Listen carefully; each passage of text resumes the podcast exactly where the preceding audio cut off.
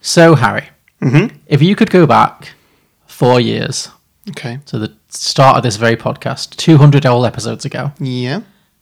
and give little 23 year old Harry, little innocent 23 year old Harry, one piece of advice or say one thing to him, what would it be? One thing. Veto all Glenn Close movies. Vita or Glenn Close movies. Okay, yeah, I can see Mm-hmm. that, mate. That'd be my one piece of advice. I think that might have been the end of the podcast. I don't think I could have agreed to those terms, to be honest. I'm sorry. But it was years before you did one. Yeah, well, you know. And then you ruined my life. Some films they fine just the way they are. Other films sometimes take it way too far. But really, how how bad could it get? Let's go beyond beyond the box set.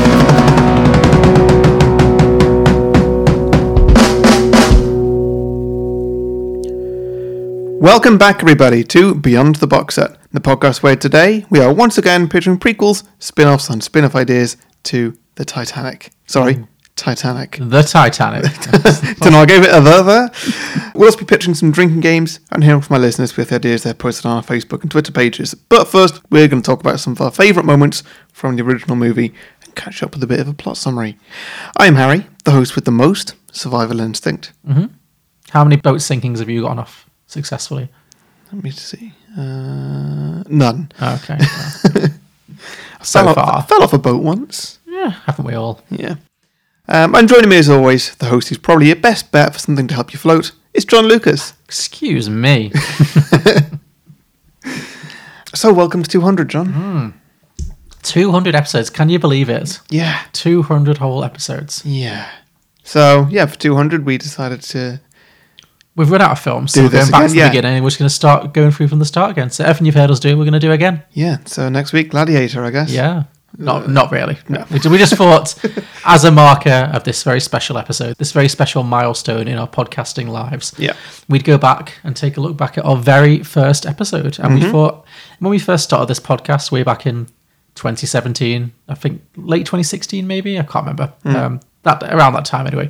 Twenty seventeen. 2017, yeah. We decided we wanted to start with, you know, with, with with a bang of a big, iconic movie that would obviously never in a million years warrant a sequel. Yeah. And so this Titanic was the obvious choice. Yeah. So, uh, but obviously we've come a long way since then. We've, uh, you know, we've got better mics for Yeah. a start. Um, we, I feel like we're probably, you know, we, we- we've honed our craft a little bit.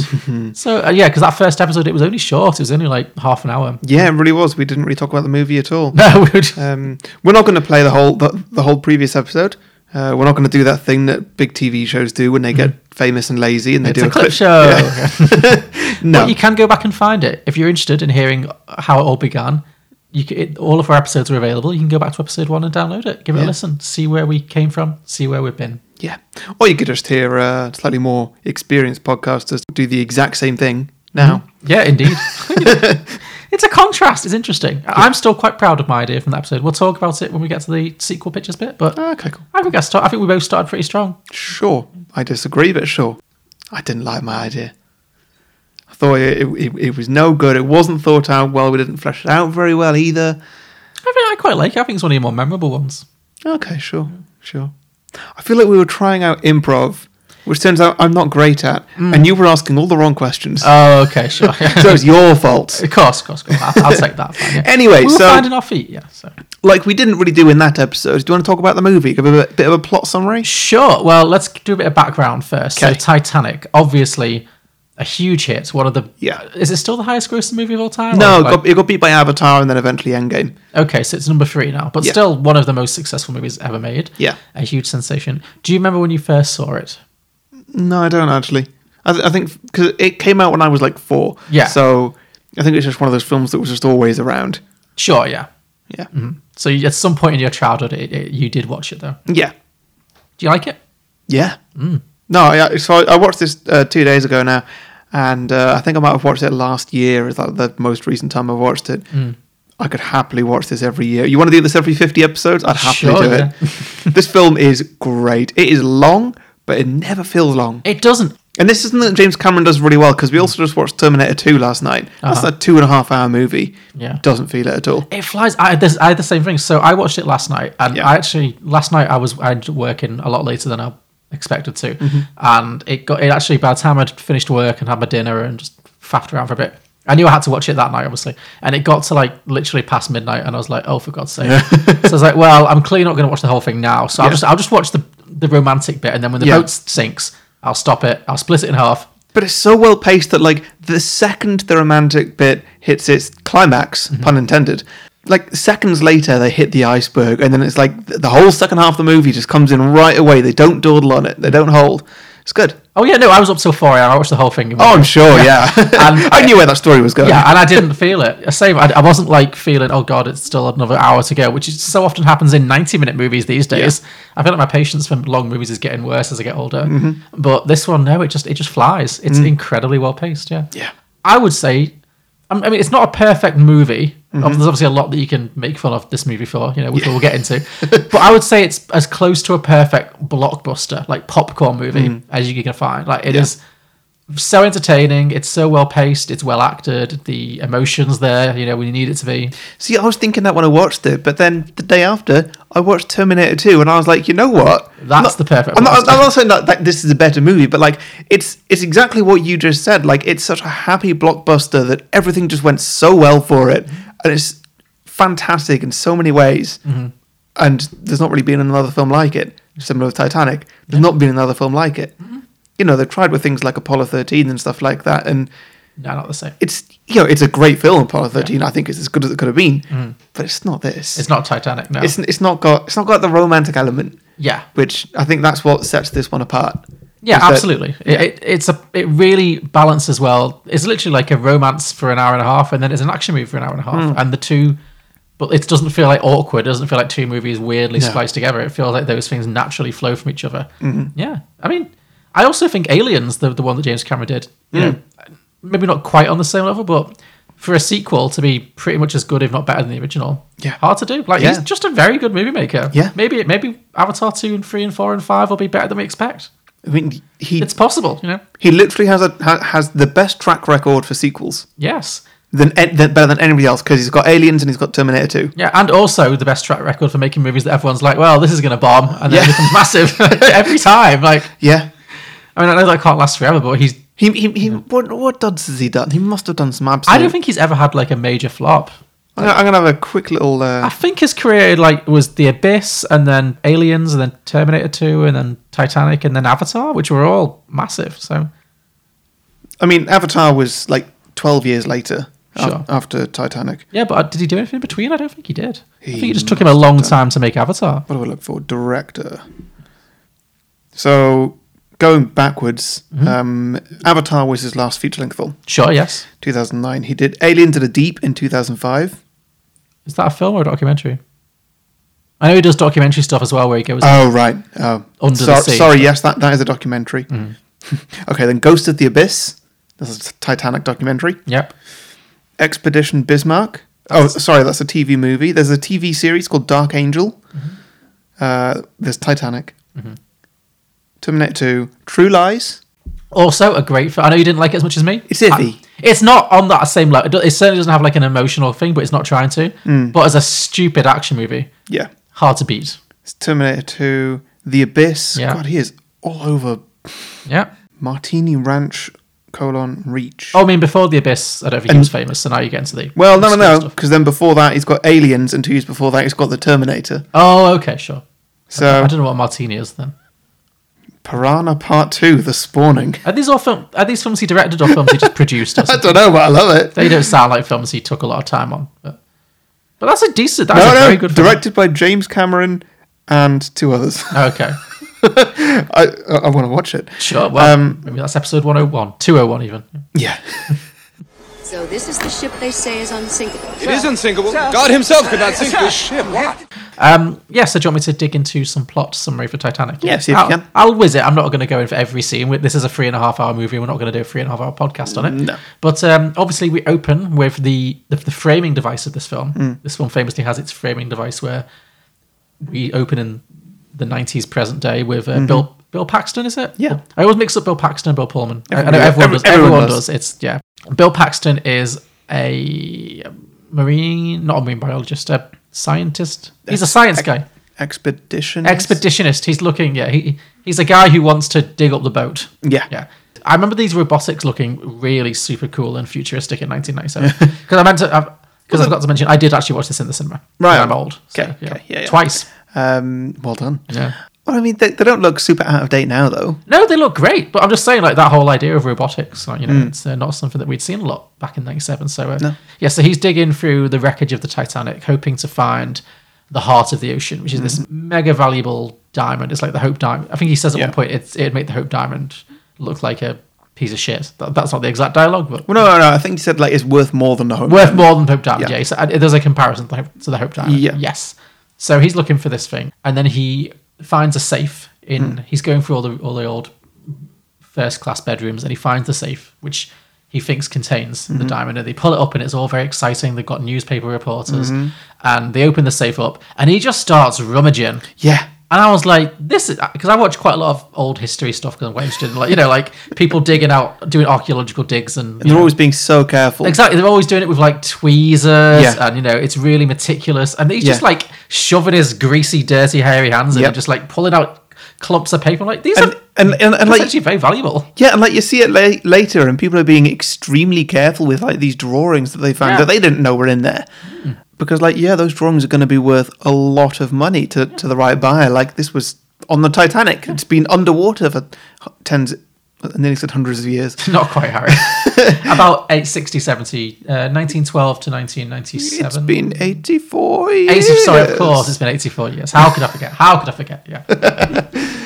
But yeah, Yeah, so I mean, it- it's some of just those- with the way he just sort of grabs out these things and just like mushes it about in his hand. No, there's no diamond in there. Slap it down on the deck. Some of those scrubby bits of paper could be like maps to the diamond. Yeah. could be like a diary entry. So, dear diary, this is where I've got the diamond. Like, Yeah. ridiculous. But Could um, have been a stamp collection. Could have been anything. Could have been very valuable. Yeah. Yeah. But Could have been Action Comics issue one.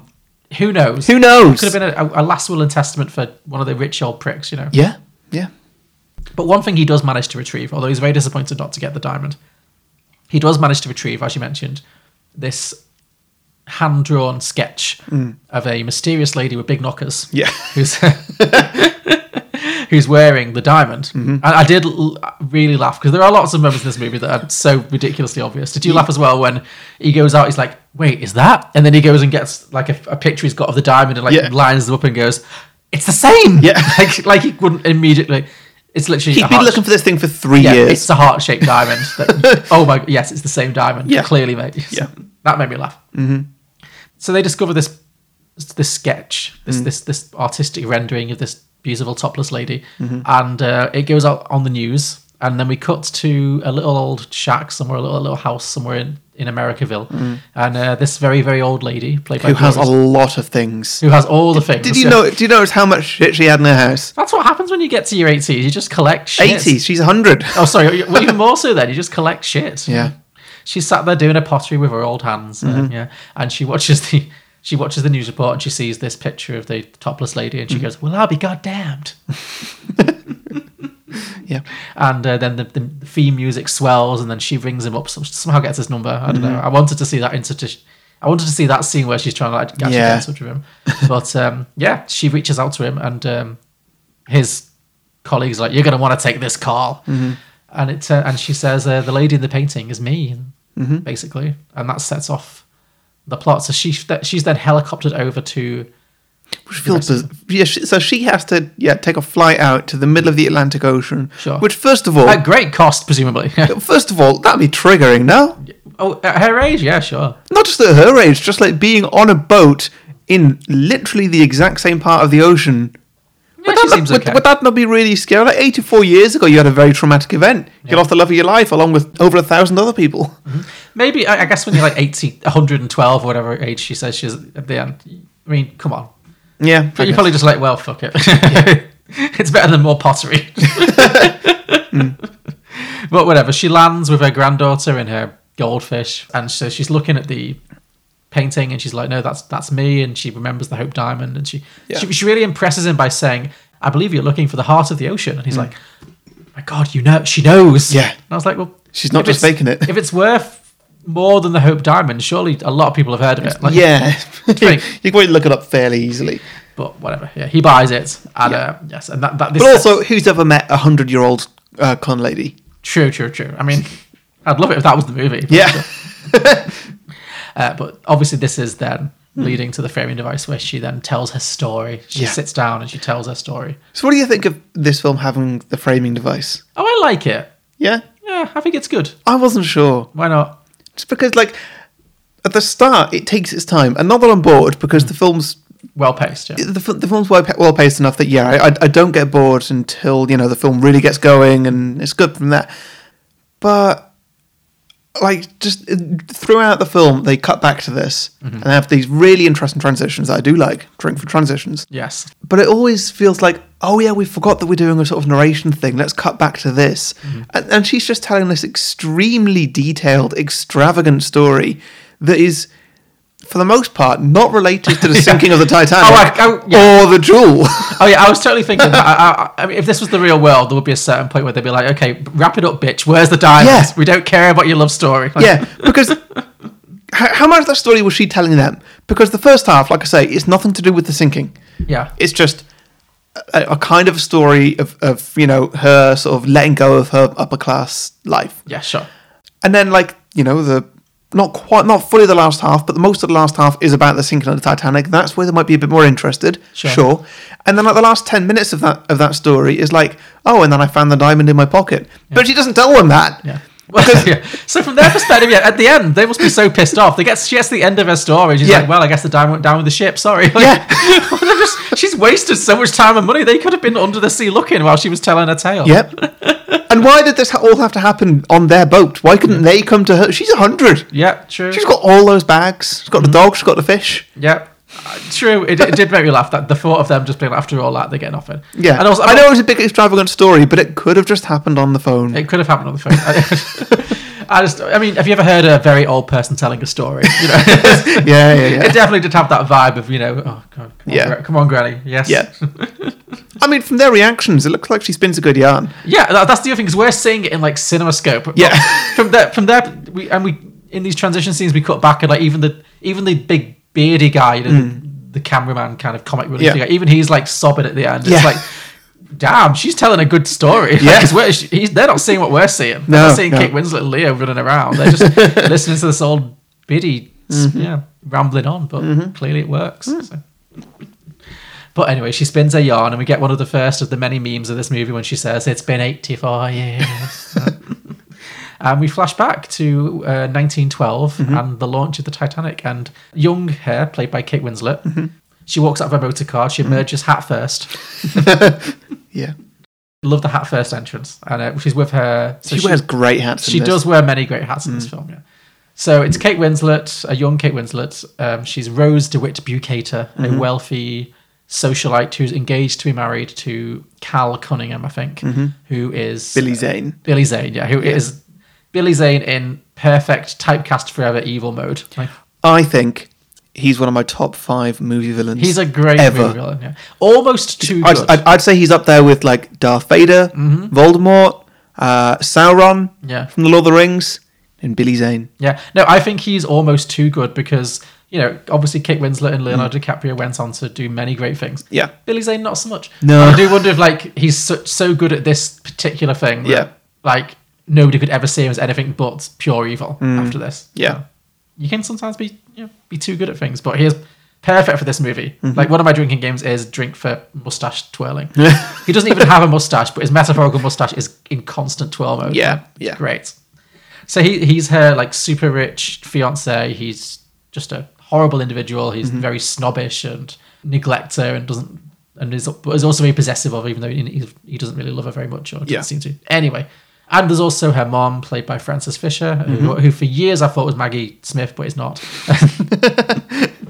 uh, who's yes, she's kind of forcing the marriage because as we as we find out later, their money's gone. Yeah, the situation's precarious. You know, the money's gone, um, and so that she's kind I of. mean, how on earth they managed to afford tickets onto Titanic, I, I don't know. I would assume that he bought them. Okay. Yeah, you know. Sure. But yeah, she's definitely a big old snob, but she's forcing this m- arranged marriage between her daughter and this rich prick. And so the three of them, along with all their servants and a few other rich people, they all board the first class part of the Titanic. Yeah. And so we get Kate Winslet or Gloria Stewart narrating all of this as they're getting on and everything. And then at the same time, we get the other main character, or Leo, playing the uh, the steerage, bit of rough trade. Yeah. Uh, with his perfect, perfect blonde hair. Is this one of his best roles? I mean, Is it his best role? I mean, it is. You know, maybe not his best perf- acting performance because he's gone on to do a lot of great stuff. But Yeah. it's a definition of a movie star. I mean, he was a star before. Yeah. he did Romeo and Juliet, which was what made him. A, you know, and he, he did Gilbert Yeah. Grape. Yeah, but this is like next level movie star moment. This is like Mm. equivalent to like Robert Pattinson in Twilight, Mm-hmm. Yeah. which and I, I mean, I think this is a lot better. But you know, like that thing turns someone into like an overnight sensation. Yeah. Yeah. Yeah. So- Absolute winner.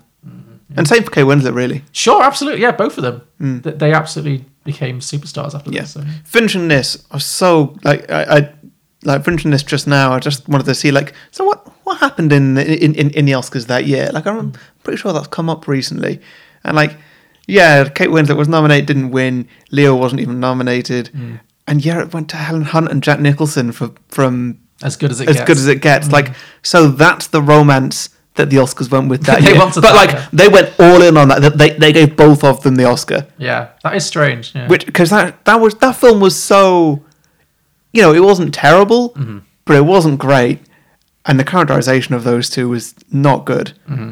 And I, I know I know that the Oscars don't award like great character. Yeah. Mm-hmm. it's great acting, but still, no, I agree. I mean, I think, I mean, Titanic did win the most Oscars of any film ever, but it is Yeah. interesting that like none of them were for acting. Yeah. because also the old lady was nominated in Best Supporting, and she lost Oh, to Kim Basinger in L.A. Confidential. So Mm-hmm. there were no acting winners in this. Hmm. Yeah, I mean, it's not like- it, it's not really an actor's movie. You know, it is more more of a spectacle. But I Yeah. think they both do a very good job. yeah, And actually, one thing I really noticed this time is that in terms of the plot, I was I was surprised. I think this movie actually sends a very good message to uh, like women and just ge- or, or more like young girls because a lot of the mo- people who watched this movie were young girls. I really picked up on the fact that like it's very. It's not that Jack saves her and she's she's not a damsel in distress. Like she, what he No. does is he's always teaching her to save herself. Jack never saves her. No, Oh, she, saves, him, multiple occasions. yeah. but she he even says to he all he does is encourage her to be the best her that she can be. Yeah. like you know, he's like I believe in you. He's always like I believe in you, Rose. You can do it. And when she says, there's one scene where they have a little confrontation, and she says, "I'm not looking for you to save me." And he's like, "I can't do that. Only you can save you." So like, yeah, I actually think you know by the low standards of '90s, you know, popcorn movies, it's a very good. She's a good role model. Like, you know, she she doesn't lean on her privilege too much, and she Mm. yeah, she's she's pretty. I think that's part of why this film Determined, yeah. why this film works so well is Mm. that it's just got a lot going for it. There's a lot of stories going on, and like you can watch it in a different mood, and you can get a completely different story out of it. Yeah. Well, I was thinking about films that become like massive, not just successful, but like iconic and generation defining. And and I was thinking of like this compared to Twilight again. Like, 'cause, Yeah. uh, not that Twilight was as big as this, but you know, as, as, a, as a f- whole phenomenon and stuff. I d- and I haven't actually watched all the Twilight movies, so f- I might be wrong. I don't know. But I don't feel like the Twilight movies are as particularly positive role model wise for the people who watch them. I feel like Kristen Stewart's character, is- as from what I've heard, is a lot more passive. Like, Mm, yeah, but this is a very weird comparison you're making here. well, just because that was like the defi- I'm thinking like this. This film was Titanic was all about the main audience was like women and like, young girls who were like obsessed with Leo, Mm-hmm. not explicitly, but ex- not exclusively. But and I think like you know Twilight was this huge sensation because it was that generation of young Mm. like you know girls coming of age, you know, Mm-hmm. women having their sexual awa- awakenings to movies basically. yeah, So- yeah, and I feel like Kate Winslet is a better role model than Kristen Stewart, maybe. Y- yeah, definitely. I'd have to go back and actually watch the Twilight movies, but my from I, what mean, I've so I, remembered- I- I- I still don't get why you've landed on Twilight as the as, as the comparison to make here 'Cause it was so 'cause- big. I, I know, but like you, you you know that this is just going to win in every single category. it will because it's a better film. But I'm Yeah. just- what, what else would you say for people like ten years younger than kids who grew up on Titanic? I don't know, Avatar.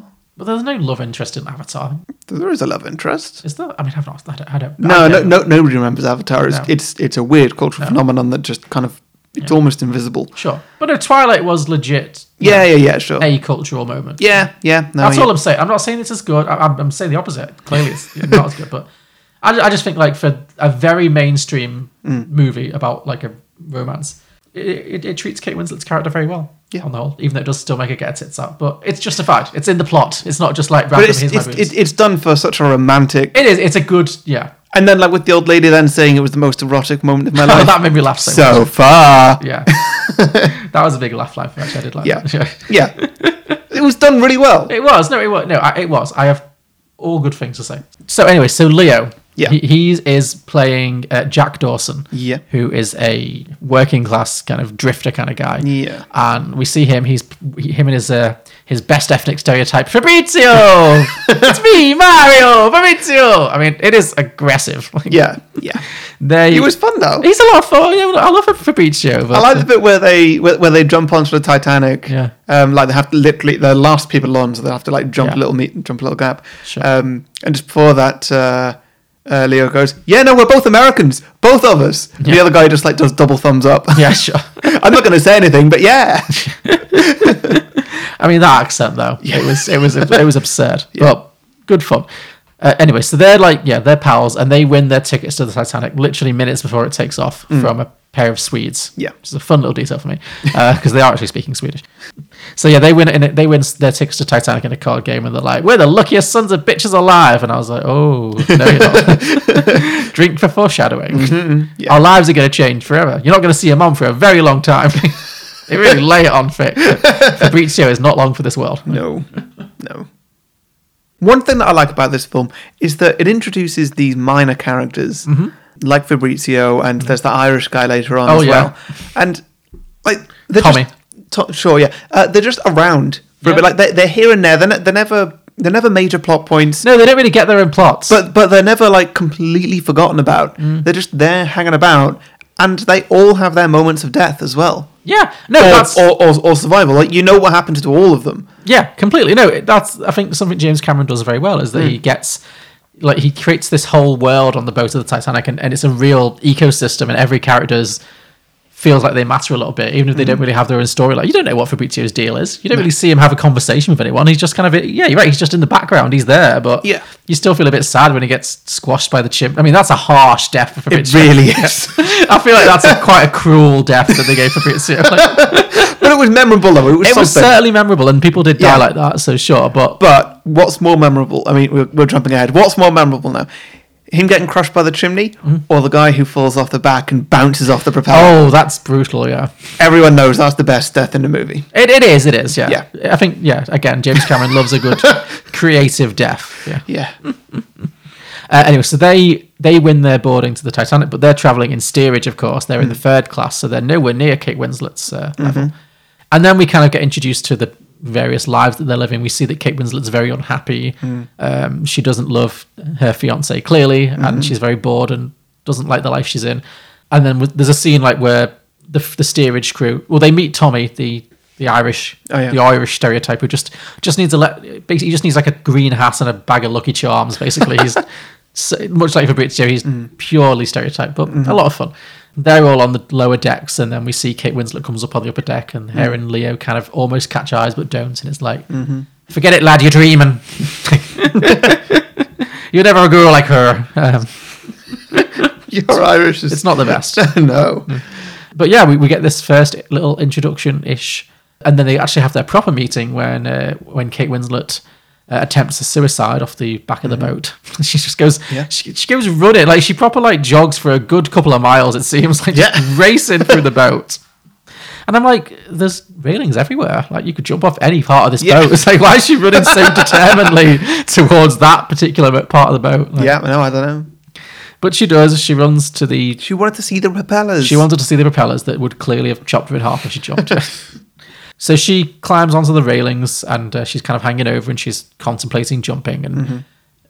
Leo is the only person to see her fortuitously because he just happens to be sleeping on a bench nearby and he sees her and he goes up behind her and he, he talks her down. He's like, Look, if you jump, it's not going to be good for you. It's very cold. Mm-hmm. Yeah. It's very, very painful. Yeah. You don't want to die that way. And and he kind of you know, he talks her down a little bit and he asks her how she is and she tells him and ultimately he manages to yeah, talk around and she steps off. She starts climbing back over the barrier again, but of course she slips. Big action moment. She's like hanging over by a single hand. He, he drags her back over again very dramatically, and in in doing that, she kind of collapses on top of him and they end up both flying on the deck of the boat on top of each other. Yeah. But her screams of like panic in the meantime have caught the attention of the security, the, the, the crew of the ship basically. And they run over and they see, of course, like he took his jacket and his shoes off beforehand and that she's like lying on the floor looking panicked and, and, and Mm-hmm. he's on top of her. Yeah. And yeah. it just looks, it doesn't look great for him to be honest. Yeah.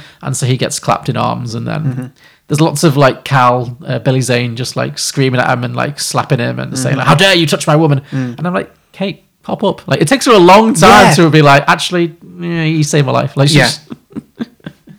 But ultimately, she does. She's like she spins some yarn. She doesn't tell obviously the fact that she was trying to commit suicide. Mm-hmm. She just she says, "Oh, I was I was leaning over to look at the propellers and I, I Mm. slipped. And how could that possibly not have happened?" Um, and so yes, and so he backs her up. He doesn't tell her secret that she was contemplating suicide, and she's Yeah. very grateful. And uh, yeah, and so as a thank you for saving her life, he's invited to the first class dinner quarters for to, to, to meet them for brandy the next night. So, Mm-hmm. Yeah. uh, that's his way into the rich upper lifestyle. Yeah. Uh, but then before that, they meet up again on the ship and they have a little walk and a conversation and a meet cute. And they're uh, Mm-hmm. this maybe were the worst dialogue in the movie is. I would say. Yeah? The hard it's the, it's the hardest dialogue in the movie. I think How does it go? it's it's the bit where they're having this conversation and they're getting to know each other, and it's when she's like, "You are so annoying." it's when they she just starts talking like a teenage girl. Like I think it's just you can see because Kate Winslet's a very good actress. This was the bit that uh, that uh, I leaned over to Louise and said, "I hate to say it, but if they cast this now, that would 100% be Saoirse Ronan." It would it one hundred percent would be yes. Yeah, that, that, there's nobody else who, who who could encompass that character in that moment at least that well. Yeah, hundred percent. Yeah, I'm I'm surprised they've not remade it with her and Timothée Chalamet. You know it's on the cards. Yeah, no, it's I I get it. Yeah. God. Yeah, but that she has to do this whole journey. Like, I think it's because they squeeze all of this into a single scene where it's like they like each other, and then then she's like, "You're so annoying," because he asks her. She said he asks her why she wanted to jump, and he said, Yeah. and she says, "Oh well, it's because I felt like everything in my life has been pre-planned for me. I've got this wedding planned, and the invitations have gone out, and Mm-hmm. I feel like I'm being left behind, and I'm screaming, and no one's listening." She's basically saying, "I don't love my fiance. Get me out of this." Yeah. and then he just says to her, "Well, do you love the guy or not?" Yeah. and then she's like, "You're being very rude." It's weird because like it was so relevant to the It was so conversation. well- yeah, she totally opened up that conversation line. He's just Yeah. asking a very basic question, but she Yeah. just won't, you know. But then she has to go from this to being like, "You're so annoying. I can't, I'm leaving now. I don't like you at all. What's this rubbish?" And she like grabs his paintings. It's just, Mm. Oh, yeah, yeah. It, that's the bit. It's like, "Oh, these are good. Oh, these are very good." It's it's, it's a very Mm. quick kind of like yeah. hairpin emotional turn. Yeah. You are rude and uncouth and presumptuous, and I am leaving now. Jack, Mr. Dawson, it's been a pleasure. I sought you out to thank you, and now I have thanked you. And you've insulted me. well, you deserved it. Right. Right. I thought you were leaving. I am. You are so annoying.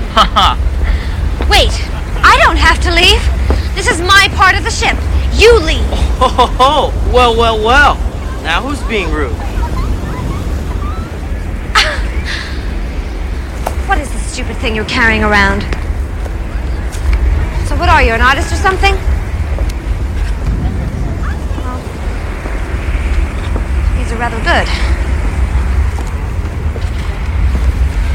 They're, uh, they're very good, actually.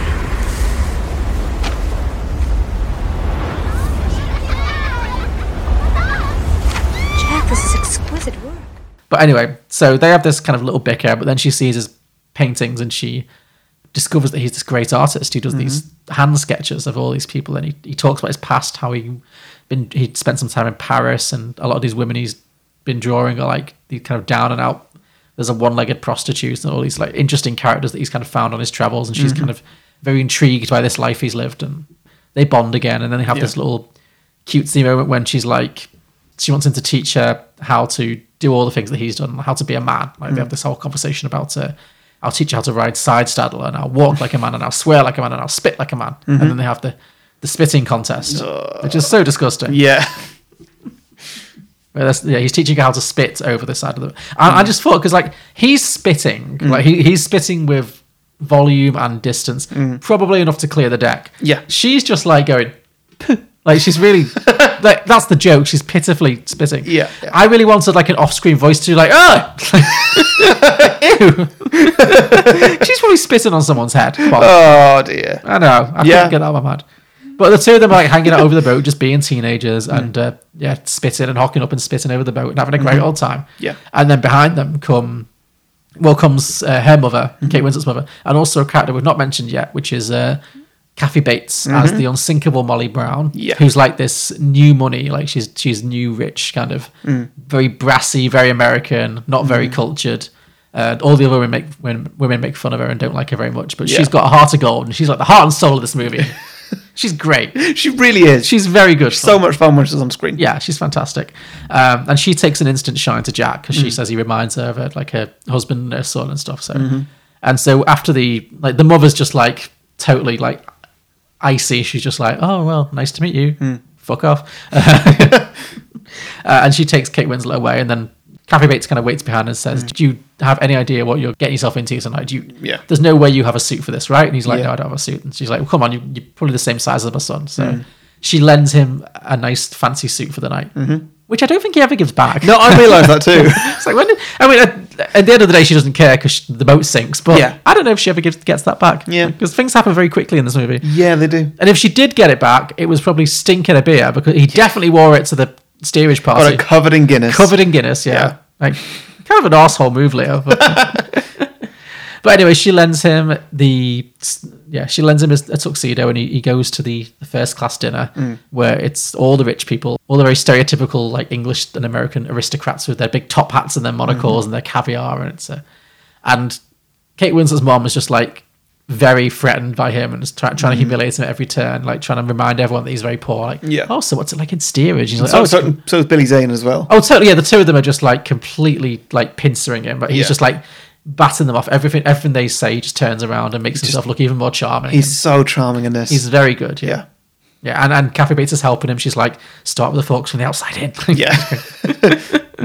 like he really succeeds admirably in the scene, and Kate Winslet's just like, oh my, she's Mm. just very hot for him by the end of this scene. Yeah. So they have this dinner, it's very successful, and then he leaves. But in leaving, he passes her a note and it's like, want to go to a real party? Mm. And so then she slips away and they both go down to the steerage decks Mm-hmm. and they go to the Irish party, the Irish jig party, which is a great fun scene. Yeah, it really is. It's definitely where the real energy Yeah, this is a classic in, scene. in, in the ship is happening. I mean, yeah, I did, I did have some wonderings about the scene. It's it's a lot of fun, but I, I love the bits where they're all like, it's it's very like again, it's very stereotypical. They're all just like playing Ir- Irish music and drinking Guinness and arm wrestling and stuff. But I, I I really like the bit where she, where Kate Winslet's like, "You think you're a big tough man?" and she she gets up on points, and it's like, they are overly impressed by that. It's like, they really are. it's like, Jesus, Mary, and Joseph. But they're a great odd night, and Kate Winslet clearly comes staggering back, pissed as a fart, Mm. Yeah. reeking a beer because she Yeah. gets she gets a whole pint of Guinness like flung down her cleavage, basically. Mm-hmm. Yep. And she's like, "Oh, I don't care. I'm having a party. It's great." She's she's that like white girl drunk. She's that white girl drunk that you see at the on the freshers' night. She's basically Yeah. having her ni- her white girl drunk night. Yeah. How old's she supposed to be in this? Like seventeen. Okay. Yeah, she's supposed to. I think Kate Winslet was like 19, so yeah, fairly appropriate age. But yeah, Mm. Yeah. The idea is that they're both teenagers, I think. Although you look at them now and you don't think that because you know No, time definitely has not. passed. no. But yeah. but yes, so she comes staggering back from her pissed up night out, Mm. hungover, stinking a beer, presumably. We don't see that obviously, but it would be fun if we did. Yeah. Mm. Uh, but clearly, everyone knows where she's been. Oh, because uh, Cal Billy Zane has a a bodyguard or a manservant. Or I a, don't know who His was dad? but His his commitment to their family was unreal. Yeah, he dies for it. It's Yeah. like, at what point is he like, screw this, I'm getting off the boat? Never. Yeah, Like, yeah. he's l- to the bitter end. But Yeah. yeah. Like I, I will I will watch Leo while he's like down in bottom decks, like chained to a pipe. I'll watch him While the boat is actively sinking. until the room is full with water, and then I will try and leave. yes. It's It's it, yeah. I don't know what his deal was. but, Yeah. Mm. uh, anyway, he's like the he's like lurch though. Basically, he follows the two of them down to the party and sees what's going on and reports back to Billy Zane. So Mm-hmm. everybody knows what's going on clearly. So Billy Zane is furious. He kind of has a big tantrum in front of Kate Winslet, like Mm-hmm. knocks over all the breakfast tables and is like you'll treat me with respect and you'll never see that guy again. Yeah. And then we also get the mother. Kate Winslet's mother also gives her a stern talking to. She's like, "You know the money's gone," and she's like, "She remi- basically we get this understanding of why it's important for them, for them to get married because her dad has died and left them with a bunch of bad debt, and all they have left is the family name, and the only thing that's good for is a good marriage. And so Yeah. if they don't get married, they're screwed financially. So that's why the mom is like, "Look, you are marrying this guy. I don't care if you love him or not. This is our family name is at stake here." So, so all of this, it's it's Kate Winslet under a huge amount of pressure to marry Billy Zane and to cast off Leo. So she kind of initially she kind of tries to she kind of tries to ignore Leo and uh, he tries to go back the next day to see her at the church service and he gets turned away very abruptly. They, they're like, no, you don't belong here anymore. You're in steerage. You can't just wander into first class whenever you like. So. Yeah. And she tries to avoid him, but he follows her up. And and at one point, she kind of well, there's the very foreshadowing tastic scene where Kate Winslet's like, "I did the math in my head, Mister Andrews. it seems like there's not enough lifeboats." oh, nothing gets past you, young miss. Yeah. so like this film is not subtle. It's like clearly it's not subtle. But Do you want to know a fun fact about that? sure, I learnt this from the episode of Do Go On podcast on the Titanic. Highly recommend it. Mm-hmm. Sure. There was a coal strike shortly before the Titanic set off from Southampton. And so as a result, uh, the White Star Line, they weren't able to sell as many tickets as they wanted to. Uh-huh. So I thought that Titanic was going to be like a sold out thing because like, Yeah. this film makes it look like it's the biggest thing that's ever happened in Britain. sure. And so, like, yeah, of course, it's all sold. All the tickets are sold out. Everybody wants to wants this journey to America, Mm-hmm. but tickets were only about half sold. Wow. So there was Lovely. a there was a lot of space left on that on that boat. Well, it's interesting because at a lot of scenes, like particularly the very start and also after the boat starts sinking, it's it's create it's like you're right, you'd think the boat was oversubscribed because Yeah. there's so many people. But then there's lots of scenes in the middle when like Jack's at the very front of the deck and there's just not a soul around. Yeah. Not a single soul. Yeah. so I mean, that's films for you. And it is its film, yeah, I know. And you wouldn't want it. You wouldn't want like the "I'm flying Jack" scene or "I'm king of the world" with just loads of people behind them, just like taking photos. and being Yeah, like, queuing behind him. Yeah. yeah, like come on, five minutes. We all want to do the bit. Come on. Yeah. Yeah, I wonder how many like people have fall, actually fallen overboard trying to do the "I'm flying" bit or the "I'm king of the world" bit. I since. wonder. Oh, Yeah. Probably not zero. I, I'd imagine so. I don't think you're allowed to go to those parts of the boat anymore. no, probably. the- Probably. I I would imagine like commercial sea captains now curse this film every day. Mm. Oh, just God, for yeah. Inspiring people to do the pose. like, Yeah. Yeah. Drive the insurance up the wall. so- Yeah. The premiums have never recovered since this film came out. But yeah. Yeah. So like a thousand, one thousand five hundred people died in the water. Yeah, it, It- could have been a lot more. It could have been a lot more. That's insane. And they only had boats for 700. That's Yeah. crazy. Yeah. So yeah, so that she's doing the she's doing a bit of plot exposition at this point and Leo comes up behind her and kind of pulls her into a side room and like says like I can't let you go. I love you, all this kind of stuff and uh, she initially tries to push him away but then how do they do they agree to meet? I can't remember now. Anyway, this is what this is when he says like look I can't save you. You can only save yourself. But I know that you don't love him, and you, you can't possibly Yeah. Yeah. if you marry him, the flame's going to go out, the fire will go out, and you'll, you'll lose yourself. And she she really takes that to heart. Mm-hmm. Does she actually? I feel like she walks away from him at that point. but yeah, she then- does. Oh, she changes up. That's it. She does. She walks away from him, but then she changes her mind, Mm. and that's when she comes up to him later, and that's when they do the "I'm flying Jack" thing, right? Yeah, yeah. Oh, that's it. Because yeah, she says no. She says leave me alone, uh, whatever. And then he's very sad, and he goes to mope on the front of the boat where there's no one around. And then she comes up behind him, and he's like, "I changed my mind. Mm-hmm. Yeah. I love you. I'm going to get off the boat with you." And then they have the classic "I'm flying" moment where she steps up on the railings again, and it's like, uh, Mm-hmm. "Close your eyes," and It's the most iconic moment of this extremely iconic Yeah. moment-filled film. yep, Celine Dion starts humming. It's all there. Yeah. The panpipes are going. It- it's- this is the moment. Yeah, Yeah. absolutely. Sexual awakening for like a generation of young girls and some guys. Yeah. I'm glad they had it with a quality movie. Sure, absolutely, yeah. It could be a lot worse. Yeah. oh, yeah, so they have their romantic moment, and then they go back to. Is this when they go back to Kate's bedroom? And we have, Yeah. Yeah. And we have the one of the other most iconic scenes, which is the draw me like one of your French girls. Mm-hmm. So uh, she strips down. She says that so blandly. Like, I always thought it was like, I want you to draw me like one of your French girls. Like, super sexy, but she's like, Jack, I want you to draw me like one of your French girls. she says it like that. So, yeah. Like, super normal. Like, it's very blase. Hmm. I don't know. the mind plays funny tricks and he doesn't know Harry with these things. So, Yeah. I guess, I, just, I guess I just always picked it up as like, oh my. very sexy moment. But then, yeah. like, when you actually think about it, Hmm. no. That's No. The, the way she said it, no. Yeah, it's still it's yeah. So she basically says she wants to be drawn naked, is what she's saying. So she Mm-hmm. she takes off all her clothes and she's lying. Oh, she puts on the heart of the ocean, which is Yeah. this this giant expensive diamond from the beginning, which Cal has given her as a wedding gift. Yeah. and it's been established that it's the most valuable diamond in all the world. I don't think he's given it to her. I think he's just like lent it to her for the night. Like, hey, make yourself look nice, and then maybe you could give me your cherry. I think that was the implication. Oh, really? I, I- I assumed that it was like a wedding gift. Oh, well, uh, maybe. I don't Sure. think he'd want it. I don't know. Clearly, at the end, he wants it back. Yeah, but- well, like it's it, it's a lot because they talk about insurance and stuff, and like it's it's a very very expensive thing to give. yeah, true. It's the most valuable jewel in the world, Indeed.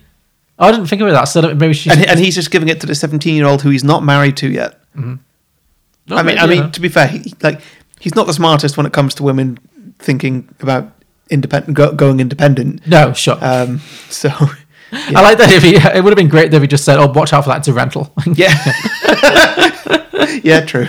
That's why he's so pissed off. I'll never get my re- refund back now. I'll never get my deposit back now. Yes, so she's wearing only the diamond, and then he does the sketch, the sketch that we see, of course, at the beginning of the movie. Yep. it's a very famous scene. Of course, we get Leo staring out at her from under his perfectly fallen little flock, little fringe of hair. Yeah. it's all there. Yeah. So they do the drawing, and like we, we cut back to old Kate Winslet, and like you said, it's like she's like, "Oh, it's the most erotic moment of my entire life," Mm. and all and all the people on the boat are just like, "Tell me more, tell me more." Like, they're really into this story. Yes, so they they do that, and then they are interrupted by Lurch, by Billy Zane's bodyguard, I think so. Yeah. by Billy Zane's bodyguard. Yeah. yeah.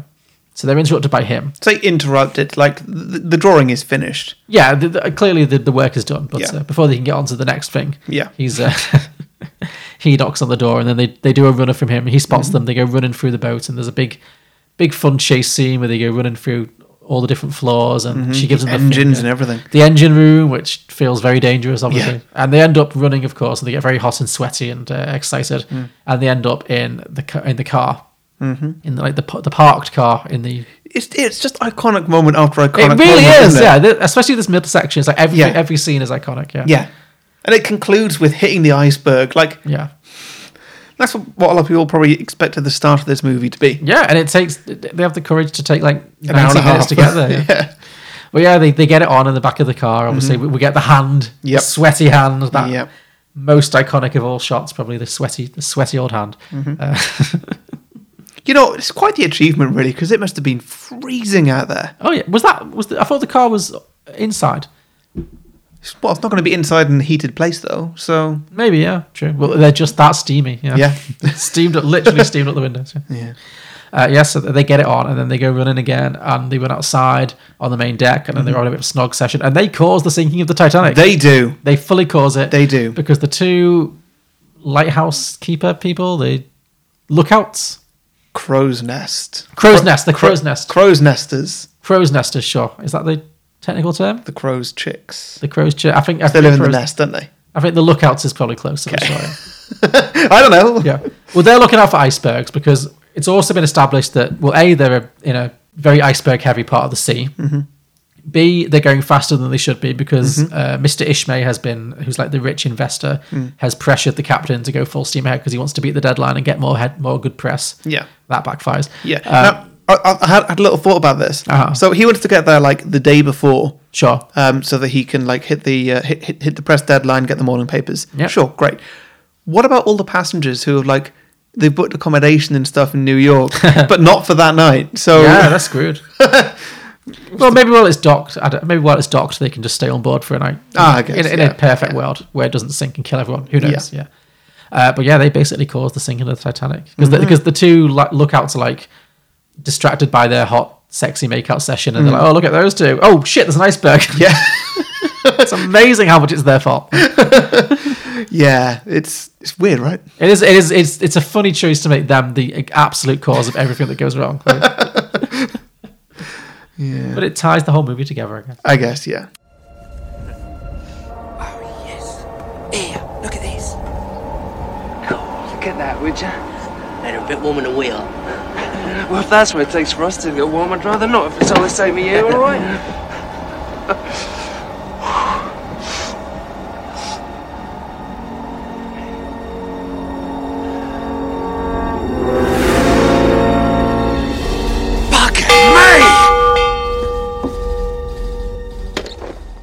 So yeah, then the iceberg, the boat hits the iceberg, and then we get to the second um, the second movie in the movie, Yeah. which is the, the, the disaster movie. Mm-hmm. So yeah, what do you? What are some of your highlights? Because I mean, you can't really describe this bit scene by scene. Basically, the boat sinks for an hour and a half. Mm-hmm. Yeah. and it's very exciting. But uh, Um, propeller guy. propeller guy, you've mentioned you do like propeller guy. Yeah, always like That's Propeller at the Guy. very, is that the very end, right when the boat's literally Yeah, when a boat's like sticking up in the air. Yeah, yeah, yeah. So the, what what what happened in the boat is that uh, they gave the order to first of all uh, steer left or to the port side, but also to put it in reverse and so slow down. Yeah. But the theory is that if they had have only done one of those things, they'd have been fine. Sure. So like if they'd have just steered left without trying to slow down, they'd have actually missed it. Oh, really? But this is only theories. Like no one Okay, actually sure. knows. Yeah. And I know I've heard, I've heard the one where if they'd hit it s- straight on, they would have been in a better position. Yeah, yeah, because I think that like the way the Titanic worked, they mentioned it in the film. They've got all the compartments in the in in, in the bottom of the boat. yes, They've got, like- that's what sunk it because it got too many on, uh, compartments flooded. yeah. Whereas if it just like hit in the front or just like had one hole in it, basically, it Mm-hmm. would just flood one compartment and it would be fine. Mm. Although, if they'd cut down the end, if- if, say they decided, okay, we're just going to cut the engines Mm. and hope that we, d- we we hit it gently. Yeah. So yeah, they, they're going to float into it, but then how are they going to turn? I can't imagine it's a very easy thing to turn around. Oh, what you mean to like reverse? yeah. Well, like once they've hit it, are they just going to float there then and just wait to, for someone to rescue them? Well, they have a reverse gear. Can they literally? could that could a boat that big literally go backwards though? I assume I, I you know I don't know I, Okay. I, I I don't know my boats that well, Sure. but in the film they literally say we look, put the engines in reverse and you see the propellers stop and turn the other way. Yeah, I assumed that was like a breakage system to like slow it down. I'm sure it is. I, yeah, could- I, but- I wasn't but- imagining but it would literally go backwards. I'm sure it could also function as going backwards. Have you ever seen a boat go backwards? Not of that size. No, that's what I'm saying. so. No. I mean, I'm not an engineer either. I don't know. Yeah, I'm no, I, just- I, I'm no, I just don't know, spitballing but here. like you know, just in theories that that, that would happen. But yeah, so like it uh, it floods five compartments, um, and uh, the architect, Mister Andrews, Mr. Andrews, yeah, Mr. Andrews is the, is the nice one, and Mr. Ishmael is the bad one. Yeah. right? Yeah, yeah.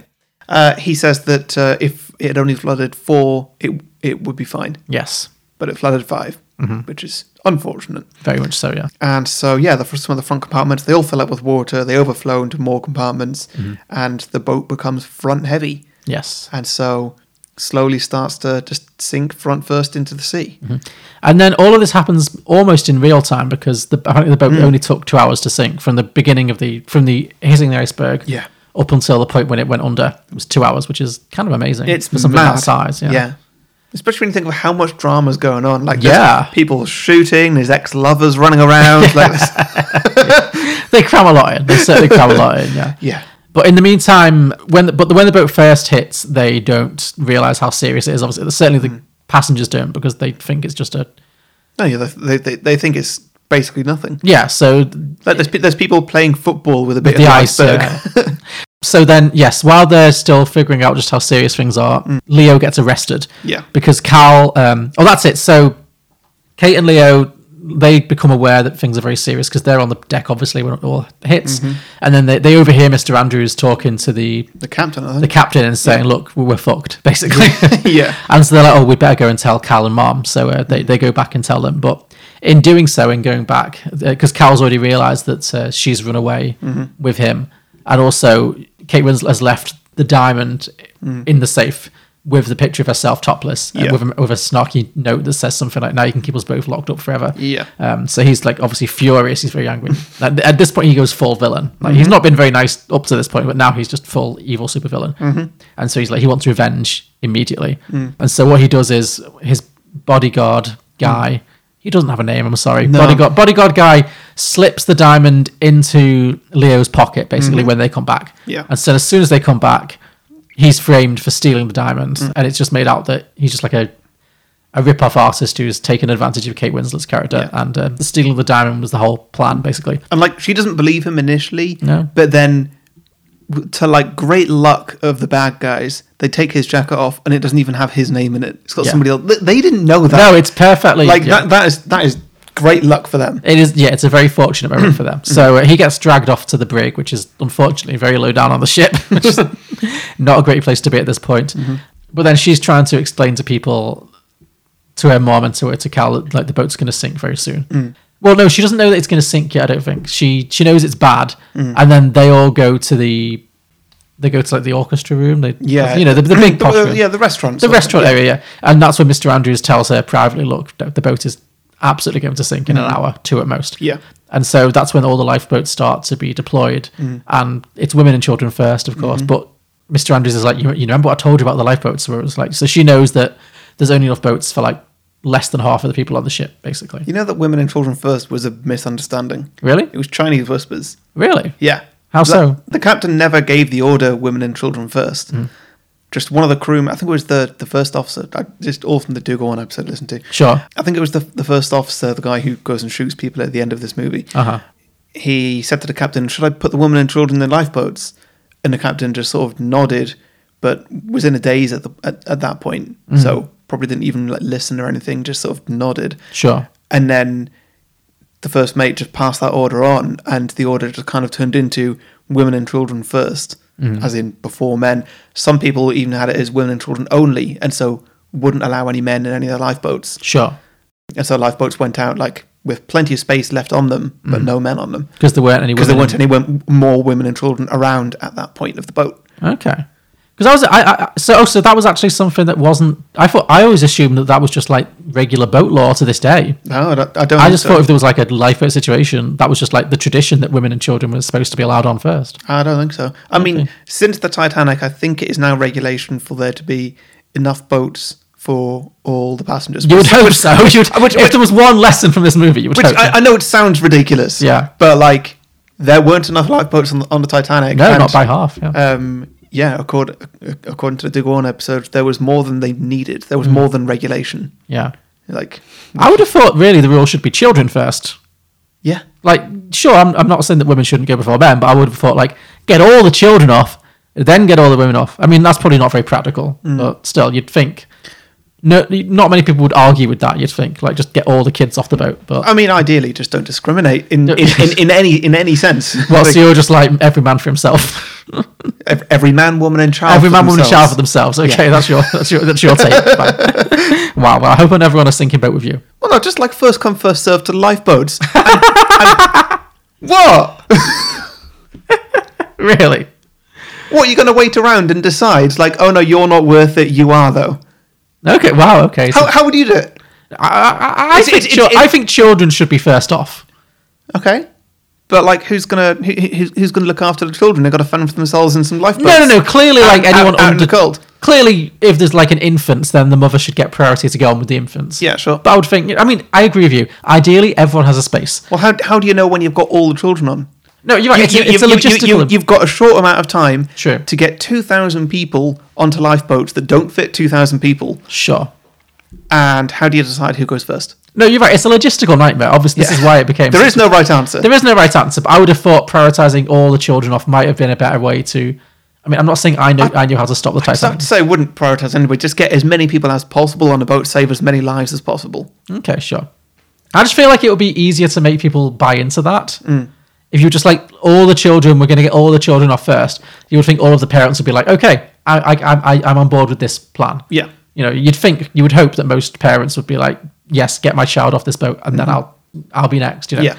Yeah. Who knows? And clearly, yeah, the, when you've got 700 spaces for 2,000 plus people, Mm. there's no right answer, and there's no way of managing that, which is why it was such a terrible tragedy. And especially when the crew aren't trained either. And indeed, like indeed. that was also the case. Yeah, it was a massive fuck up. There's no there's no two ways about it. So anyway, the evacuation begins, Mm-hmm. but Jack is down in the brig. But the rich the rich families are all starting to get off first, obviously. So Mm-hmm. um, Kate Winslet and her mom and uh, Kathy Bates are getting off. Mm-hmm. The, the mom says something stupid like, "Will the lifeboats be seated according to class?" And uh, yeah. yeah, there's- she, she she basically she's she's not covering herself in glory. no, is the and, mom. and I think that like Billy's. well, I think that Kate says, you know, there's not enough lifeboats for even half the people here. half these people are going to die. Half these people are going to die, and then Billy Zane says, "Well, let's hope it's the better half." he says Oh, it's not going to be the oh, better it's not half. going to be the It better won't half. be Yeah, the- sorry. yeah, yeah. So they're they're both just being pure Yeah. And it, Pricks at and, this it, point. and it tips her over the edge. Yes. That, that's the moment where she's like, you know what? I'm not even going to be sort of secretive about this. Yeah. I don't want you in my life anymore. Yes, that's, that's it. She's like, she's like, right, I'm out. Bye, mother. And she runs off to save Jack. Mm. Yeah. But not before uh, the scene where Mm-hmm. Billy Zane chases her down the ship, and he's like, he says something about the the painting, the, the drawing, the, top, the, the draw me like your French girl drawing. Mm-hmm. Oh, yeah. And he's like, I should have kept it. It'd be worth a lot more tomorrow morning. And then Yeah. She, she gets maybe my favorite stupid line of dialogue in the whole film when she just looks at him and goes, "You unimaginable bastard." That's a great line. you unimaginable bastard. Come on, Ruth, get in the boat. First class seats are right up here. You know, it's a pity I didn't keep that drawing. It'll be worth a lot more by morning. Women and children for the front bay. You unimaginable bastard. And then she hocks. She takes on the lessons that she learned from Jack. She hocks up and spits right in his eye. Mm-hmm. Yep. Runs off. Yep. It's great. It's Yep. a great scene. And for some reason, there's fireworks. Oh no, it's the flares. Flares. The Yeah, flares. yeah. Yeah. For some reason, I remember that scene being very flary. But yeah. Fireworks. So I Way! was like, this is strange. Yeah, of course, it's the flares. Um, yes. So she spits in his eye, runs off Yeah. to save Jack. She has to find him the first, though, because he's right down at the bottom of the ship, which is Mm-hmm. rapidly filling with water. Uh, so we get some very tense sequences while she goes, like, wading through all the freezing water to find him, which she Mm. does. There's a whole kerfuffle. The old bodyguard guy has left without the key. So he's handcuffed to some piping. Mm-hmm. And the old bodyguard's left him and taken the key with him. So she has to try and find another key Yeah. but there isn't another key. Yeah. So then it's like, okay, you're gonna have to cut me off with uh, an ax Mm-hmm. with like a fire safety hatchet kind of thing. takes it ages to find that axe. It really does. it stresses me out, and she's running like round so many corners. I'm like, do you know your way back? yes. I just- No. oh, it, as I get somebody who stressed get, every time I watch that. yeah, that's I, I found that scene stressful as well. And as somebody who gets lost very easily as well, like I, I don't have a good sense of direction. So if I run in circles for an hour, I'm not gonna find my way back anywhere. So Mm-hmm. Yeah. he would have been dead if I was in that and situation. I've been on boats before, you know, passenger ferries and stuff, and like walked around them. They are not easy to navigate.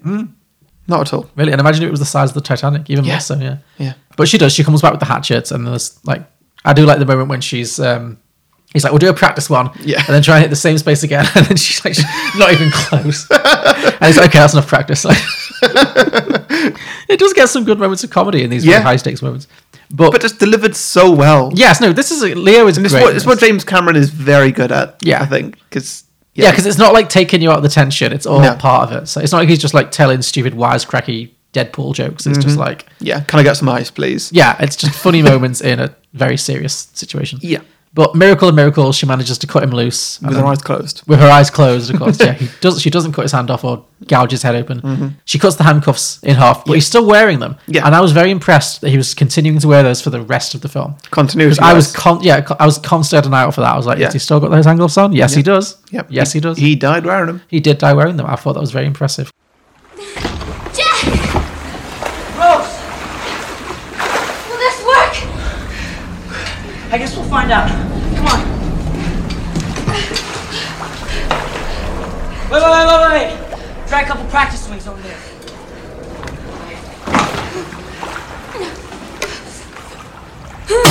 Good. Now try and hit the same mark again, Rose. You can do it.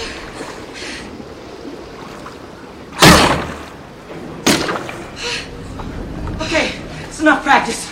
So yeah, basically the, the rest of the movie is just the escape, kind of the boat sinking and all the li- all the chaos with the lifeboats. Mm. We of course we get the famous true story of the musicians playing. Oh, up, yeah. up to the end, very sad. Yeah, Yeah.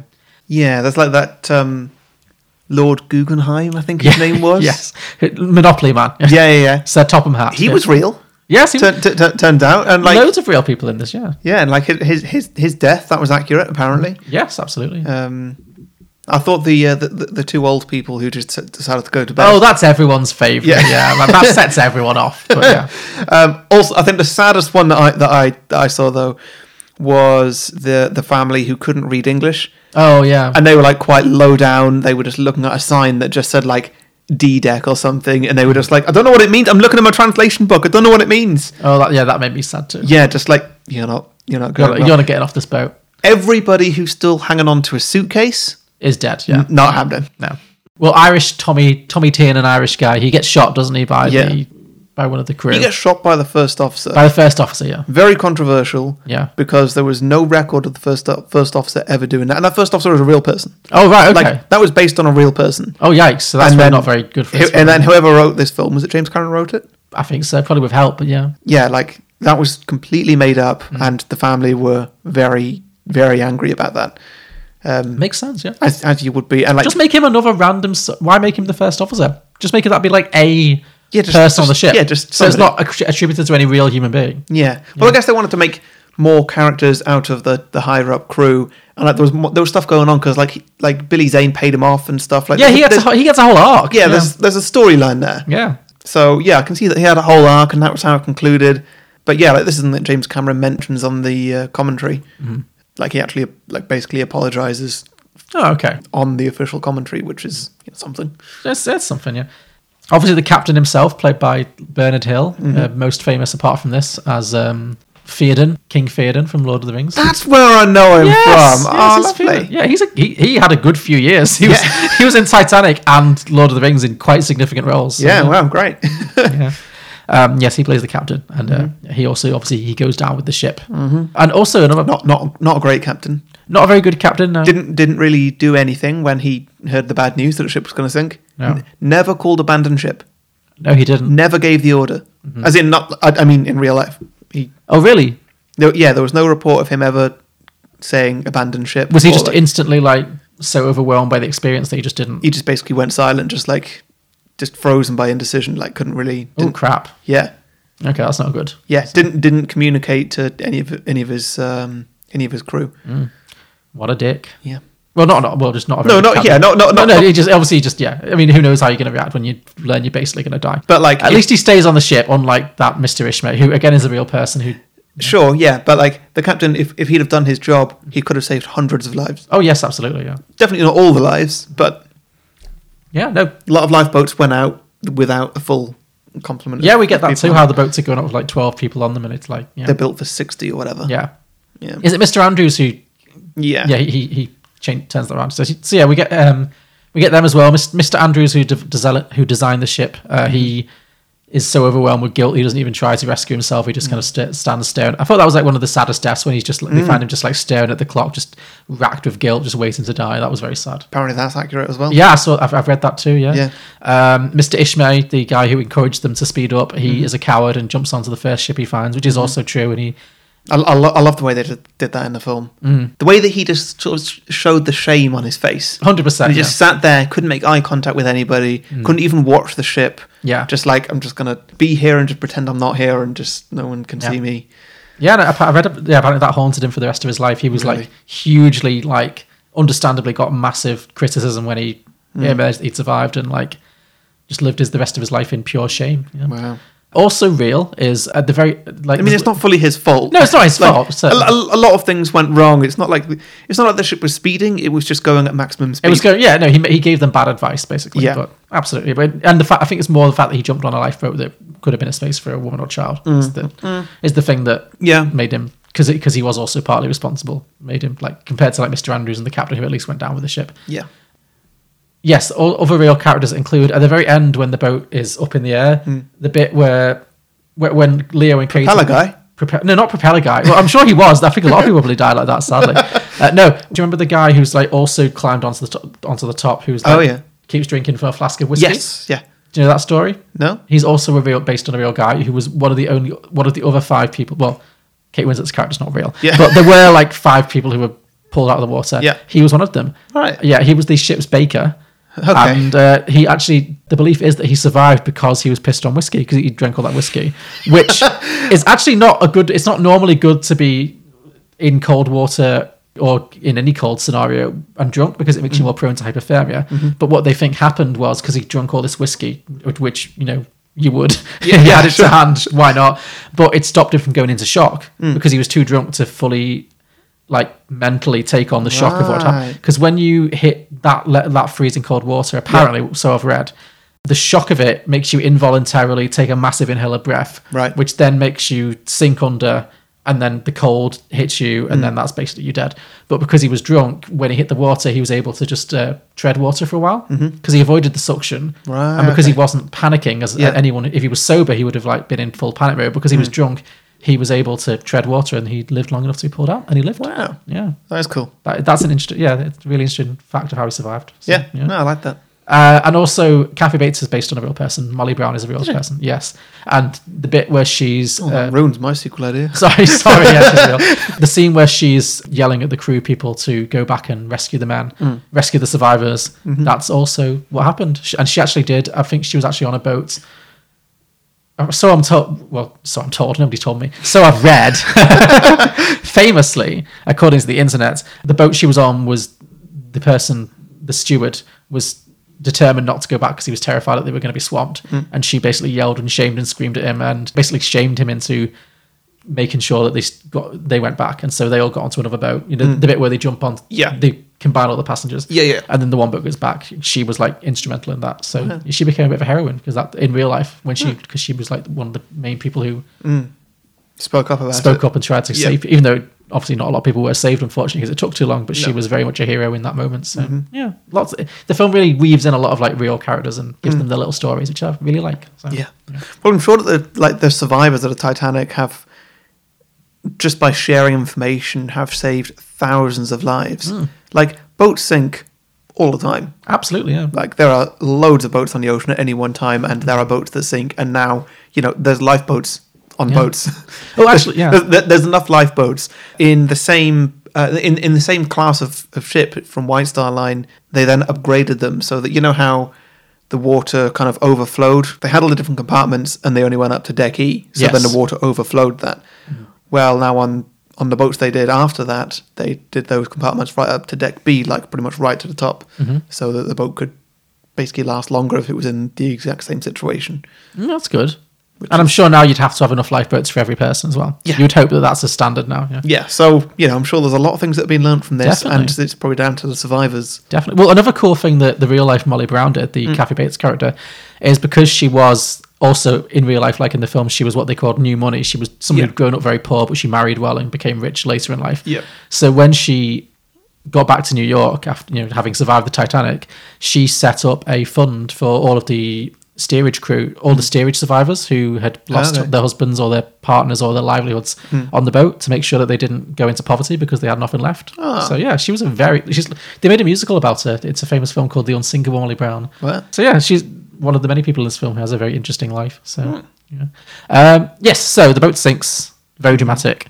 We end obviously with uh, I like the bit where it snaps in two. it's very it's very good. Yeah, S- CGI is held up. I, f- I mean, obviously, there's bits when the boat is in daytime, you know, where it, it looks a little bit funky. Like, Yeah. you, you can definitely see it's a bit sound sound stagey, like you know when they're all on the King of the World or on Mm-hmm. flying, or you just see the boats generally, you know. But these Mm. The- night scenes look great. yeah. I, I, I, I don't understand how they look so good. Like, even the wide ones, Hmm. Yeah. they look amazing. So like some of the closer up ones, they'll have done it with models or they'll have done it with actual life size sets. Yes. Um, but like a lot of the like the boat splitting in two is mostly a model. Yes. But like when you see from the point of view of the ocean and the people swimming and then the the back half of the boat like falling down on top of them, I don't understand how they did that because it looks flawless Yeah. and yeah, stuff like that. I, I, I don't know. This is James Cameron. It, it- he's, Yeah. You can't knock him. f- You can say what you like about him. You cannot knock him for his ability to create these visually spectacular movies. Yeah. It's his bread and butter. He's very good at it. Yeah, I love the scale of his films. Yes, me too. They're just massive. I really want him to do a Mission Impossible movie. Yeah, it's a shame in a way that he's like got trapped in the Avatar like He must have a vision. wormhole. He Yeah. must have. No, a he vision does. for it. Whether or not it works, but yeah. Like, but what? Think of what he could have made over the past twenty years if he hadn't been stuck in Avatar, you know, Mm. madness. Yeah, But we'll see. We'll see. Maybe the next one will be amazing. Never count him out. Yeah. Yeah. Um, but yeah, so the boat splits. Uh, we get a lot of you know all the characters die. With, with Fabrizio's been crushed by this funnel. Poor old Tommy's been shot. Kate and Leo are racing to the front of the boat, and as, when it splits, the back of the boat. Sorry, and when it splits, uh, they're cl- they're the last people to go into the water. And then of course in the water, they find the bit of driftwood, and Kate Winslet gets on. And we're not going to have the discussion whether it was big enough for both because everyone's had it. It's- we all know it is big enough. we all knew it was big enough, but it's it's it's been done, people. We're not going to weigh in on this. So ultimately, we- Twenty-three years too late. exactly. The discussion has been had. It's, Yeah. I'm sure if Kate Winslet could wa- could ban any interview from asking her any question again, it would be that question because she has to talk about it so much. So. yes, but and then we get to the She must have a solid answer for that. That she question does. now. She's, she's very likable. I'm sure she's got Yeah. her bits, but I'm sure she's bored of answering it. I'm sure she's bored of talking about it. yeah. yeah, and then we get the the sad end, I guess, where uh, Leo gives her the big inspirational speech. He's like, you know, you've you, you've got to survive this. You're gonna get out of this. Don't you say goodbye to me? And then uh, then he freezes to death. Mm-hmm. And uh, He's he's still still managed to make a joke in this time though. yeah, oh, when he says, "I'm gonna write a strongly worded letter to the White Star," Line. yeah, that's Yeah. a good little gag. Yeah, no, he's a good character. Yeah, he's got he's got good energy. like I'm dying, but hey, I'm gonna I'm gonna be a bit funny. Well, I was in, always impressed how he always knew the right thing to do. Mm. Like, I was like, did you learn to become an engineer while you were like floating through Paris drawing one-legged prostitutes? Because it feels like he really knew how the boat was going to go down. I mean, I guess that he just I love it was common sense, I guess. yeah, like like the boat is going, it, it- it's tipping in one direction, so just Yeah. get higher up. Sure, yeah, I mean, it- it's common sense, that's, yeah. that, that's what he did, and you could argue that from there everything was improvised, but it did really seem like he knew that it was going to go up, split in two, fall back down again, and then go up again. Hmm. It was almost like he'd done this before. Like, This Yeah. isn't his first time at the rodeo with boats splitting in the ocean. yeah, He's, he survived like four of these already. He, know, he knows the drill. Yeah. yeah. But yeah, he's floating in the ice, and uh, all of the lifeboats haven't come back yet. And there's like thousands of people in the water, and they're Hmm. all first it's chaotic, and they're all screaming, and it's panicky, and then they s- start freezing to death and dying, and then it gets very quiet. Hmm. Yeah. Uh, and then we have Kate Winslet, and she's. I wonder how they made her. Whether it's just good acting or like the level of cold. But it'd, it'd be a mixture of of, of, of makeup, the set design, you know, like all the Mm. Yeah, sure. steam and smoke and stuff. Um, But was the wa- like, a- they had, a- like- acting and just y- uh, the the filter they put on the camera, like Sure. Mm-hmm. just a mixture of all that made it look like it was minus twenty. It's very good though. Like Yeah. even even the way her breath comes out. I, I don't know if that was CGI'd or whatever. It probably was, wasn't it? But like Maybe they just made her cold. They could have just put her in a like really cold studio. Yeah. I don't know. Like, I mean, James Cameron put her through it for Avatar too. We all saw that Mm-hmm. clip, so who knows? So yeah, one of the lifeboats finally comes back, Mm-hmm. and it's looking. It's like, is anyone alive out there? Can anyone hear me? Um, and she hears it, and she's like, "There's a boat, Jack." I mean, everyone knows this scene. You don't need to describe it. There's a boat, Jack. There's a boat. Jack's dead. Yeah. she's sad. She rips his f- cold, dead hand off of hers, and I was like, "Oh, that's taken a lot of skin." Yeah. those hands are fused. That's Mm. got. I mean, I'm sure she's already been in so much so numb from the cold it doesn't matter. But Mm. like, that's gonna hurt in the morning. Mm-hmm. she lets him go. Uh, you, know, sh you know, I never let go, Jack. Mm-hmm. He drops. Yep. And I always get this is always the bit when even if I've been like stony faced, like not cried for the whole film, I always get a little bit of a clamped when when she summons the strength to start blowing that whistle. I don't know why the whistle just gets me. It's her face as It's, Mm-hmm. well. it's the determination. she you know, looks it's- so determined in it. it's like you go, girl. this was the point for me that I was like, she she really should have had that Oscar. give for her this. give Kate that Oscar. Yeah, Yeah, absolutely. like, she- she Helen earned Hunt. Helen Hunt. what did she suffer? A bad haircut. She has to kiss Jack Nicholson. true. There true. is, there is that. that is true. But I would He's say pretty repulsive. Even Cher says he smells. yeah, that, that is a good point. But still, yeah, Kate should have got the Oscar for that scene alone. Yeah. It's so good. It's so good when she blows that whistle. Yeah. I, I can't. I really gay out, gay out about the whistle scene. so. Mm-hmm. she does. She blows the whistle, and they come back and they pull her aboard, and she's saved. And then next, and then oh, that's it because there's an, another ship, the Carpathia, which is the, the only ship that was in like a whatever mile radius. To it arrived four hours. The boat took two hours to sink. You know, it wasn't the only ship that was in that radius. Really? There was, according to Duguan's podcast, Sure. There was not. I forget what the name was, but there was another ship that was fairly close by, and the person in radio control. Um, I assume that they just finished their shift or something, but they turned off their machine. Oh my God. And went to bed. Fifteen minutes before the Titanic put out the call. And was that significantly closer than the Carpathia? Significant, yeah. Shit. They, they, they, they would have made it in time. Oh my god! think, that's yeah. awful. Yeah. That is so bad. And so like they found out they they did they showed up the next day, but Hmm. like they turned on their radio equipment at like eight in the morning or something. Shit. That is a bad work day for that guy. That's the, that's the inbox from hell. Yeah, yeah. you take a day off work and you open your inbox, oh shit. Yeah. I, they, Yikes. they, they didn't say if, if like that was the end of their shift or if they were being neglectful yeah, like- of Hmm. their work. I d- I don't know. Yikes. Yeah, you'd think it'd have to be open 24 7. Yeah, surely. Ideally. So Especially at night. Like that's the time Yeah, when that's the time when you it's going want to go it, wrong. yeah. Absolutely. Yikes. Okay. Um, but Woof. yeah, I, I I didn't realize that that there was Hmm. a ship closer. Well, I got to thinking, I guess probably more so then than now, because Hmm. at the time, boats were much more common, like transit compared to flights, you know, Yeah. they were, especially to get between America and Europe. Yeah.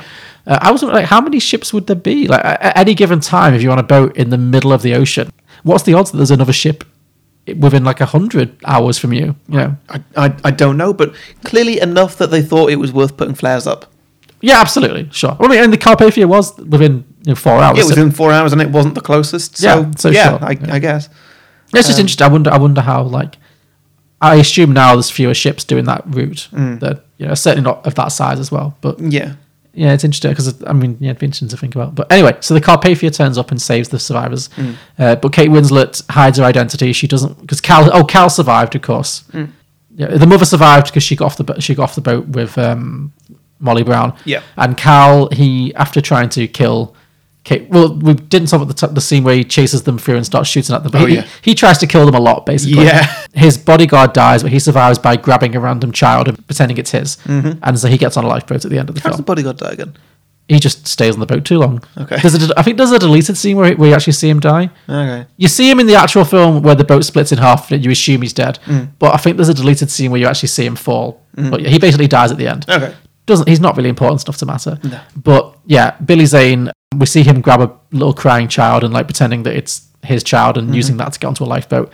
And then you see him like on one, it's one of the last lifeboats to leave, isn't Mm. it? And he's literally like shoving people off, just like cartoonishly Mm-hmm. villainous to the last, just like shoving people off the boat because he thinks they're gonna like tip him over Yeah. right to the end. But he's so fun He's to so watch. good. Yeah, he's such an entertaining. yeah. great. He is. uh, Yeah, they should have made him like a Bond villain or something. Yeah. So he survives, but and we see him wandering along the decks of the Carpathia the next day, Mm-hmm. and Kate Winslet's wearing like a, a coat that and she hides her face so that Mm-hmm. he can't see her, and he she she basically wants them all to think she's dead, and so she starts a new life. Doesn't tell anyone from the past that she's still alive. Yeah. And then as the boat arrives in New York at the end of the film, she takes the name Rose Dawson. Yeah. As in Jack Dawson's wife. And she starts a new life for herself. And then we learn. You know, Mm-hmm. Mm. it took them three days to get to New York Oh, from the ocean. a- af- after the sinking, wow. like on the Carpathia. Mm-hmm. Imagine sink- sinking on the Titanic, and then you have still got three more days of being At on a sea, boat. that's traumatic. Yeah. Yeah. well, I did read that the guy, uh, the coward guy, Mr. Ishmay, he, Yeah. I did read a thing about how he spent that entire three days locked in a cabin, didn't eat anything, and was just like catatonic with guilt. Like, just like, apparently someone came in to try and like comfort him, and he, he was just like rocking back and forwards, completely out of it. So, Hmm. Wow. yeah. Yeah. Not a pleasant time. No, not at all. So yeah, that's the end of the main story. Mm-hmm. She gets to New York. She ta- changes her name to Jack Dawson and starts a new life. And then we flash Ro- Ro- forward again. Rose Dawson. Rose Dawson, sorry, Rose Dawson. Be a quite different sequel. Yes, she, she, she's, she really realizes some things about herself. Um, yes, sorry. So she takes the name Rose Dawson and she starts a new life in New York. And Mm. then we flash forward back to the present day again. The old lady's finished her story. Everyone's crying, crying, crying, It crying. was a three-hour-long old lady story. It was. Everyone's in tears. No one's bothered that she's not told them anything about the diamond for at least an hour and a half. Mm-hmm. Yeah. They're just like, oh wow, that's a very sad story. But then we, with another hidden flashback, we l- we learn the audience learns at the very end of the f- oh well we see we see the old, the last scene of the film isn't it the old lady. She tells her story. They're all very sad. and They learn the human side of the Titanic story, Yeah. and the, but Bill Paxton feels guilty, and he's like, you know, he has his little moment with um, the, the old lady's granddaughter and stuff. Mm-hmm. And, and then the val- the last actual scene of the film, we see the old lady. She's walking on the deck. She's got her bare feet out, and she's just Mm-hmm. like, you know, shuffling along the aisle. She gets onto the rail. She climbs up. You think she's going to throw herself over like she did at the beginning of the film. You're Yeah. like, why now? But instead, she Well, pulls. because she's a hundred. she's 107. And, she's like, end my suffering. and like, uh, she's, she's not suffering. No, she's not. But like, it's, it would be the most poetic place for her to die. sure, sure, sure. It would not. It would be the least poetic way for her to. Sorry, it would be the least poetic way for her to die. Yeah. of like suicide. Yes. but uh, that's that. Yeah, would, full that, cir- that, full that'd be the circle place for it. moment, yeah. yeah, big Sure. time. But I'm glad they didn't make that choice. It would have been a, such a weird end. It would have been a left- bit too down. It would have left such a bit, such a bitter taste in your mouth, wouldn't it? Yeah, no, I think they made the right choice. So what she does is she pulls out the heart of the ocean diamond, and then we get another flashback, and we see that Kate Winslet. At a certain point when the boat is sinking, Billy Zane puts his coat on her, and the diamond is in the coat because, Mm. Yeah. of course, that's where they put it when they framed Jack. Yeah. And so she pulls it out, and she's like, "Damn!" Mm-hmm. and uh, s- and then, then back in the present day, she pulls it out again, and she flings it over the side, Mm-hmm. and it sinks to the bottom of the ocean, reunited with Jack, I guess. Yeah. And that's how it ends. She throws it into. She throws the heart of the ocean in, and. Uh, Yeah. Celine Dion starts a wailing and the film ends. Well, no, no, no. You, you, you, you missed a little bit. They, Oh, they, shit, then, that- they then do a little sort of an imaginary flashback. oh, they do. Oh, yeah, because she's asleep. They kind of imply heavily that she dies in her sleep that night or something. Maybe, Yeah. maybe she doesn't. She doesn't. But yeah, she she's asleep and she's reunited in her dreams with Jack and the whole. She's walking through the posh, the Titanic. Mm-hmm. It's like it's like the end of a stage show. Yeah, she- where she ev- ev- snogs it, ev- everyone ev- claps. everybody's there. I think even Billy Zane's there. yeah, why is he clapping? I, I, I, I don't know, but like literally everybody, every minor character, every kind of like every every questionable character, if somebody's even been a bit iffy, like the first mate, for example, Hmm. everybody's there. They're all smiling. The light's beautiful. She Hmm. walks up the stairs. Who's waiting for her at the top? It's Leo. Yeah. Hmm. They embrace. They s- they have a bit of a snog. Everybody claps, and then it just kind of fades to white, and then Celine comes in. Yes. Oh, yeah, yeah, you're right. That is the actual end scene. Yeah, it's a really good end. It's a nice ending. Yeah, yeah, yeah. It's a it's a very satisfying movie. Yeah. There's a reason it's so popular. Yeah. yeah. Yeah, and then that's and then the credits roll, and that's the end of Titanic. And there's never really been another film like it. There really hasn't. No. Do you think they'll ever remake it? I mean, they probably must be coming to a point when they're about ready. I don't know. I hope they don't, but I feel like it's weird that they haven't because nothing's sacred these days. When was the last major remake? Nobody's remade. it. I don't think No, anyone's no, made no, Titanic. not of Titanic of something. Oh, Any- of any- anything. Dune, uh, Blade Runner. Ah, uh, Dune's one. Look, no, Dune's- Blade, Blade Runner was a That sequel. was a sequel, to be fair. Ju- Yeah. Ju- June's a good example. Sorry, yeah, that's that. that Not is that Dune's as current. iconic as Titanic, but you know, No. they are remaking a lot of classic 80s stuff. You know. And Mm.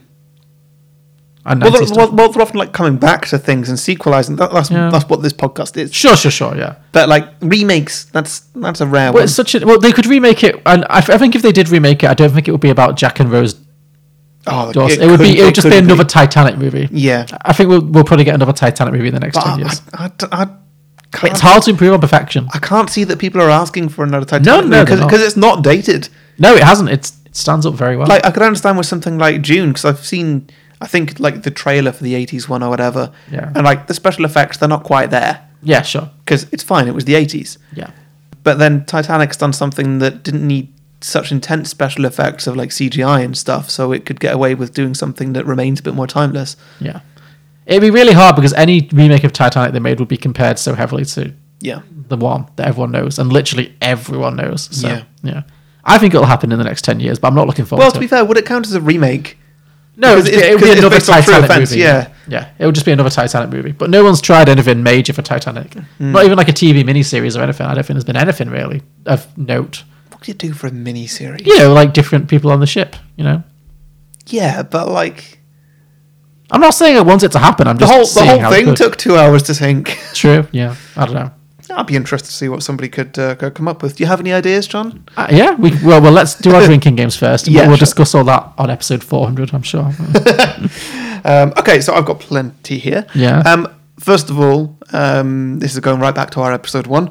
Drink whenever somebody mentions how unsinkable the Titanic is. yeah, my first one was drink for foreshadowing. Yeah, it's it's it, it, it's, an It's- obvious one. it's impressive, yeah. Yeah. God himself could not sink this ship.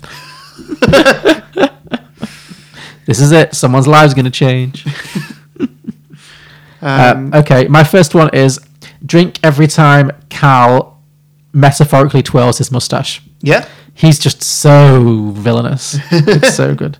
that's why I enjoy him so much. I just love villains who are just Mm. Yeah, you like, need you need a villainy, villainy, villainy, villain. He's Yeah. he's right up there. He's he's not a villain who's got like different sides and a bit of heart and soul, or Nah. he's not conflicted. He's just a dick. So, yeah, sometimes you don't need that. You don't you, you don't need something like a Darth Vader where there's a whole big backstory. no, who's you good just want really someone or who's anything like fun to hate. Yeah. Uh, okay, drink for anachronisms. what anachronism? Anachronism like things that are not appropriate to the time. Oh right, yeah, Yeah. yeah. So like just like not that they're just like distractingly bad, but like I feel like when Kate Winslet gives the guy the one finger, I feel like people weren't doing that in 1912. Or when she says like "You are so annoying," like, there's just certain like lines or like things that happen where you're like, I don't think that was happening in 1912. that bit where she gets on a speedboat. Yeah, yeah, sure, exactly. Yeah. Drink whenever you see a gum. oh, okay, sure. How many guns are there in this film? There's more than you think. I mean, Lurch has his gun. Yeah. So Who else so- has his gun? Oh, and a lot of the uh, stewards have guns, I guess. Yeah. So th- yeah, there's that, and there's like the first officer has a gun because he shoots people, doesn't he? Like Mm-hmm. there's there's more guns than you'd expect in a disaster movie of 1912. And I tell you what, Lurch's gun is right flashy. It is a flashy old gun, yeah. Yeah, It get- it appreciate gets a lot that. of screen time, that gun. Yeah. Uh, okay, drink every time a single lock of Leo's beautiful blonde hair falls over his eyes. Yeah. Yeah. Definitely. He really had that 90s look nailed. Like that 90 that was I think that's a very 90s thing to have like a greasy flap of your hair. just like, you know, gelled together so it's like one single giant tendril of hair that just falls perfectly over your eye and suddenly that's ve- somehow that's incredibly sexy. Yeah. It is. Yeah. Drink for anybody's reaction to how cold the water is, Mm. Yeah. particularly when it touches their boobs or balls. yeah. did, did you notice this? No, I didn't actually know. There's at least one moment where Kate does react to the water as it hits her boob level. Sure. And then shortly after, Leo reacts when it hits his balls. Oh, Like, perfect. I love that they put that detail in there. And I don't know if the water on set was cold. Probably not as cold as well, it wouldn't be cold as ice, but probably No. realistic that they just. It wasn't, pro- it wasn't warm. I'm sure. I don't know if James Cameron's note would have been so. Just wait till it hits boob level Yeah. and then react. Like I'm sure that's just Kate Winslet's natural reaction, as anyone's would be Yeah. to getting cold in the balls or the boobs. So, Yeah. yeah. okay. But those those scenes that they're doing at this point, when they're like running down corridors and the corridors are flooding and bursting and stuff, Yeah. that looked amazing. It looked fantastic. That was some of the best stuff of this film, I agree. Do of like the production value. you mean like with all the, the lights going on and off and the electricity? Yeah, and the- stuff like that, and then like you know the water just bursting through walls and stuff Yeah. like that, and and Kate and Leo running away from it and getting slammed against like bars and that. No, it's like a top-notch action movie. It really is. Yeah, Yeah, I, I think I'm done. cool. Um, drink for any named character death, Oh, okay, sure. Yeah, plenty of, and drink for a transition. drink for it. What kind of transition? It's back like back to the Oh, from past to fu- oh, a to the time old lady. transition. Okay, Yeah, yeah. you know, because that's like that one where it zooms in on Kate's eye and then it zooms out. and I it's feel the like that old lady happens at again. least seven times. Yeah. Yeah. and at that point, I'm just like, did the old lady actually have eyes that blue? Or Yeah, that's the other thing. It's like, how did this old lady? age- How did Kate Winslet age as this old lady? But, Yeah. it's fine. It's, fine. It's the Yeah. magic of cinema. Yeah. Very good. Excellent. so before we get into our sequels, for the two hundredth time, Yeah. um, listeners, if you've enjoyed any of the last 199 episodes, then you might feel like subscribing to me and John on Patreon.com. Because if you go there, then there's maybe hmm, I don't know, maybe another 150 episodes or something. There's plenty more episodes Yeah. there. It's because we've been doing film reviews for years now. We're doing them in cinemas, been doing streaming films, been doing all sorts. And uh, we also do extended versions of the main show as well. So you can get both of them on our Patreon page. You can also get adverts on the main show.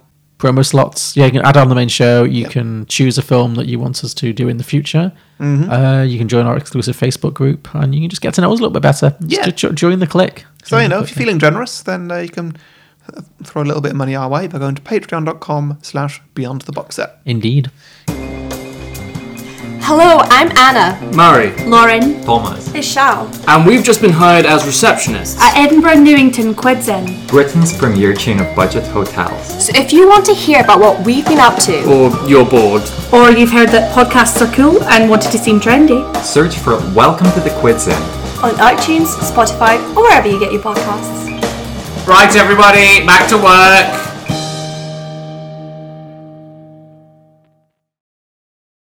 Right. Should we get to sequels? Yep.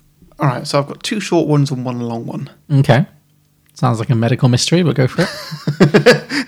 so this is a bit different this week because we've actually already pitched sequels to this film. Oh, yeah. Well over four years ago for our first episode. Well, no, about four years About four years Slight- ago. Slightly under. four Slightly years. under four years ago on our first episode, sorry. Um, so we're in the position of having to do it again. And like I said at the beginning, I'm actually quite proud of my first idea. Hmm. Okay. And I found it difficult to think of a new one, really. But I have come up with something. Okay. So I guess we'll decide at the end whether we think we've improved or not on uh, Okay. our last times around from what we remember. And like Sure. I said, if you want to go back and listen to those original ideas in full, go and listen to our episode one. Well, I listened to it last week, actually, so I'm fairly refreshed on it. Cool. Okay. I was. Te- I didn't. I couldn't think of anything, but I was really tempted to do a sequel to your idea. oh, really? Yeah, I thought that would have been. That would have been really a nice little, yeah, Yeah, nice like little full Titanic circle- 3 or something. Nice full circle moment, sure. Yeah. Yeah, I, I wanted to, but I, could, I couldn't think of anything decent. I didn't really want to. Didn't want to do a bad idea. Okay. Well, what have you come up with then? Let me know. So uh, the first one I've come up with is called Titanic Two: Undercover and Underwater. Undercover and underwater. Nice. Okay. So this is the one that I've done based off uh, Molly Brown. Molly Brown. Oh, the Kathy Bates? unsinkable Molly Brown. Yes. Yeah. I, th- I, thought- I thought you meant that movie about poker we watched a few years ago. Molly. Just Molly. what was that called? It wasn't just Molly, was it? Molly's game. Molly's Game. Yeah. So okay, Yeah. forget that. So Molly Brown. Okay. Yeah, nothing to do with that. Sorry. Um, tell me more. Yeah, so, I, so imagine that she wasn't a, a, a real person, and so I had the creative license to do whatever I wanted. Yeah. Sure. Go ahead. That's what I saw you talk about that. Because what I've got here completely contradicts everything that she actually seemed, uh, apparently did in her real life. That's fine. But uh, yeah, so it's actually based on the real life story of uh, Violet Jessup. Don't know if you heard about this person. Oh, is this a real life Titanic survivor? This is a real life Titanic survivor. She survived the crash of the RMS Olympic the sinking of the Titanic, and the sinking of the HMHS Britannic, Good grief. which are all three ships of the Olympic class from White Star Line.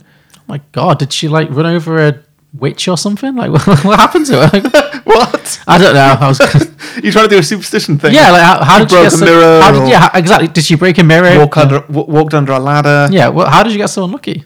Well, let's let's find out, shall we? So basically, what I've done here is that she is Molly Brown. Okay. She's the Kathy Bates character, just because I wanted to pick a character who was kind of interesting from Titanic who Who survived. was, yeah, who's kind of a peripheral character. Yeah. So is the Titanic the last of her sinking and misadventures? Se- the second. the second, okay. Um, so we're going to follow aboard all three ships in this sidequel slash sequel slash Mm-hmm. prequel, whatever you want to call it, Sure. um, and explore how much of a coincidence was it really. Okay. Are we suggesting that she is some kind of terrorist? Very close. Um, a Russian spy. A Russian spy, okay. Yeah. Yeah, so Molly Brown is actually her fake name. Her backstory is entirely made up. So she's Um, infiltrating these uber wealthy Titanic mm-hmm. passengers just to get information from them? She is she's not a wife of a recently successful gold miner or, or whatever that was that nobody has actually met and for some reason isn't on board. Yeah. Um, she I think he's supposed to be dead, but sure. Okay, sure. She is actually a Russian spy on a mission to destabilize Western nations like England and America. The White Star Line plans to build these three Olympic vessels to create a regular large scale mode of transport between the two countries, which will, you know, potentially combine them to make a massive world superpower. Okay. Um, and, you know, now in 2020, America's pretty big. Sure, yeah. For, Um, for the time being. yeah. So, uh, you know, maybe back in 1912, Russia wanted to try and stop that from happening. I'm sure they did. And they were yeah. thinking like transport routes. Yeah. Let's let's destroy some transport routes. White Star Line is about to really take off. Let's uh let's sink that ship before it sails. So she boards the the first one, which is the Olympic, Mm-hmm. and uh, it's actually her first mission that she's ever done. So she's not that. What? So she's a Russian, but uh, Yeah. she's adopted this very Kathy Batesy American. Is she still played by Kathy Bates, right? Uh, I mean, uh, Kathy Bates might be a, a little bit old to be, to be playing the I young. think she could go back. to, be- to, what to play the version of the character that she played twenty three years ago, but younger. Well, maybe okay. Maybe you get another actress to play. No, I'm I'm not that fussed on the acting, but I'm just No, saying. It'd be, it's f- I'm fine. just imagining Kathy Bates with her very Kathy Bates accent, Yeah. also having like a thick Russian accent on the side. I, I like that. I like that contrast. That'd be very Well, funny. Her accent is very over the top, and I don't Yeah. know if that's Kathy Bates' accent. Mm-hmm. Um, It's that- probably it's probably a bit hammed up for this film. that Sure, she does yeah. in Titanic, but it's it, it is very hammy. Yes, and I was thinking absolutely. like could be a fake accent. yeah, that could be f- really fun. I'd like to see that. Yeah. So yeah, like I say, she's she's not very well experienced in this. She doesn't really know what she plans to do to take down the ship, but she gets on board and immediately starts to misbehave.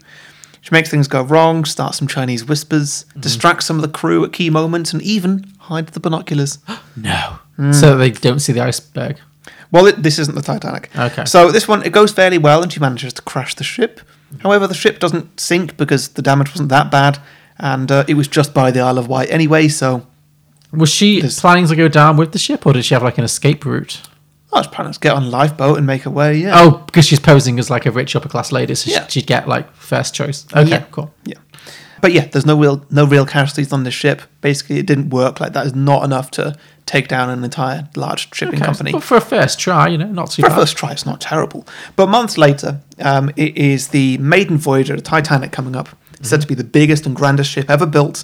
It's going to put White Star Line on the map. And she realizes, like, this could be the make or break moment. Like, Yeah. either they're going to do really well as a company, or I can take them right down at the highest moment. Yeah. So, yeah, she gets on board and immediately starts putting her plan in place, which is to cause as many distractions and as much drama as possible. She flirts with all the high ranking officers, lonely men who regularly spend weeks away from their wives. Sure.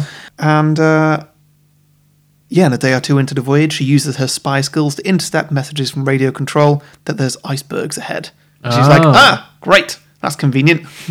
I like the idea that like while we're watching Kate Winslet and um, Jack Dawson like full and Leonardo DiCaprio, sorry, like fully getting it on and having the steamy hand sex scene. Mm. Yeah. Just somewhere else on the ship. Hand sex. hand- yeah, sorry, steamy hand. sex. Not hand sex in the hand is the main, but just like steamy hand sex. Mm-hmm. The hand is steamy. You know, while sex is happening. Uh, but while that's happening, somewhere on the ship, Kathy Bates is just like literally like breaking into the controls, just like Yeah. just, just like doing really techie things. I love that. Well, yeah, so she she creates a drama down in third class, big enough that it'll require the first officer's attention, Mm-hmm. um, leaving the very inexperienced second officer. Oh, so um, are you in charge. suggesting that she engineered that whole love story so that that would be the distraction. time. Oh, I like Big that. time. Like she's just pulling all the strings. She's a puppet mistress. to because herself. she's the one who, who who put Leo in the suit. And Just True. like, sh- like, if it wasn't for her, they definitely wouldn't be together because he would have gone to dinner and been turned away. I like it. And like those those key moments in their relationship, they, you know, they Mm. weren't the first moments, but they were key moments. They wouldn't have happened if it wasn't for Kathy Bates' character. Maybe at that first dinner where Kate Winslet's feeling really blue, Kathy Yeah. Bates leans over and goes, "Maybe you should kill yourself." Maybe just fully, just puppet mistress. yeah. Yeah. Hey Leo, why don't you go and sit on that bench over there? yeah, yeah, She's just, yeah, she's manipulating every detail. I love Yeah. it. Yeah, Yeah. So you know that one's quite extravagant, but Sure. but uh, th- there's some more basic stuff that I've got here. Okay. So yeah, like she s- sent the first managed to get the first officer to go down to third class to go and sort something out there. Mm. Very inexperienced second officer is now in charge of the boat. I keep calling it a boat; it's a ship, A ship, or whatever. so so he he is now steering the ship or whatever, which I think is somewhat accurate. Yeah. I've always wondered where was the captain when all this was going on when all what was going on. Sorry. when like they hit the iceberg and stuff. I think he- he was just in bed. Where, where was the captain? no, you see him go to bed. He can't be awake twenty four seven. It's Okay. like middle of the night. It happened like three a.m. He went what, to bed. well, what I've said is, meanwhile, she's taken the captain back to her quarters. She's seducing him. She has seduced the Oh, captain. nice. And she's going to have him go down on her like the ship going down at sea. Oh, Harry. she's an Oscar winner. you can't talk about her like that. She's got range. She does have range. Sure.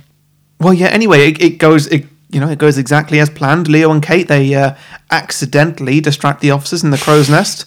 um, right at the moment of the iceberg's approach, and uh, those those two officers they turn back to see the iceberg for the first time, and one of them goes, "Oh God, is that- is that an iceberg?" The other one says, "I don't know. Hand me the binoculars." The other one says, "I thought you had them." No, you did. So where are they then? Oh no. Cut back to Kathy Bates. She's wearing nothing apart from binoculars, just, ra- dear. just round her neck, while the captain's going to town. Um, Ah, okay. Didn't expect this to be the road you go down, but great. I'm now imagining like the sweaty hand sex scene again. Yeah. But just like when that hand hits, it's Kathy Bates' pudgy little hand, just like Through the glass. Through the glass. It just makes me laugh. yeah. Suddenly, the the- the room that they're in, Mm-hmm. um, her bedroom, it starts starts to shake as the boat collides with the iceberg. Okay. Um, enough for the captain to put his head up and says, "What was that?" Mm. And she goes, "Oh, nothing, captain. Just me enjoying myself." Oh God. Um,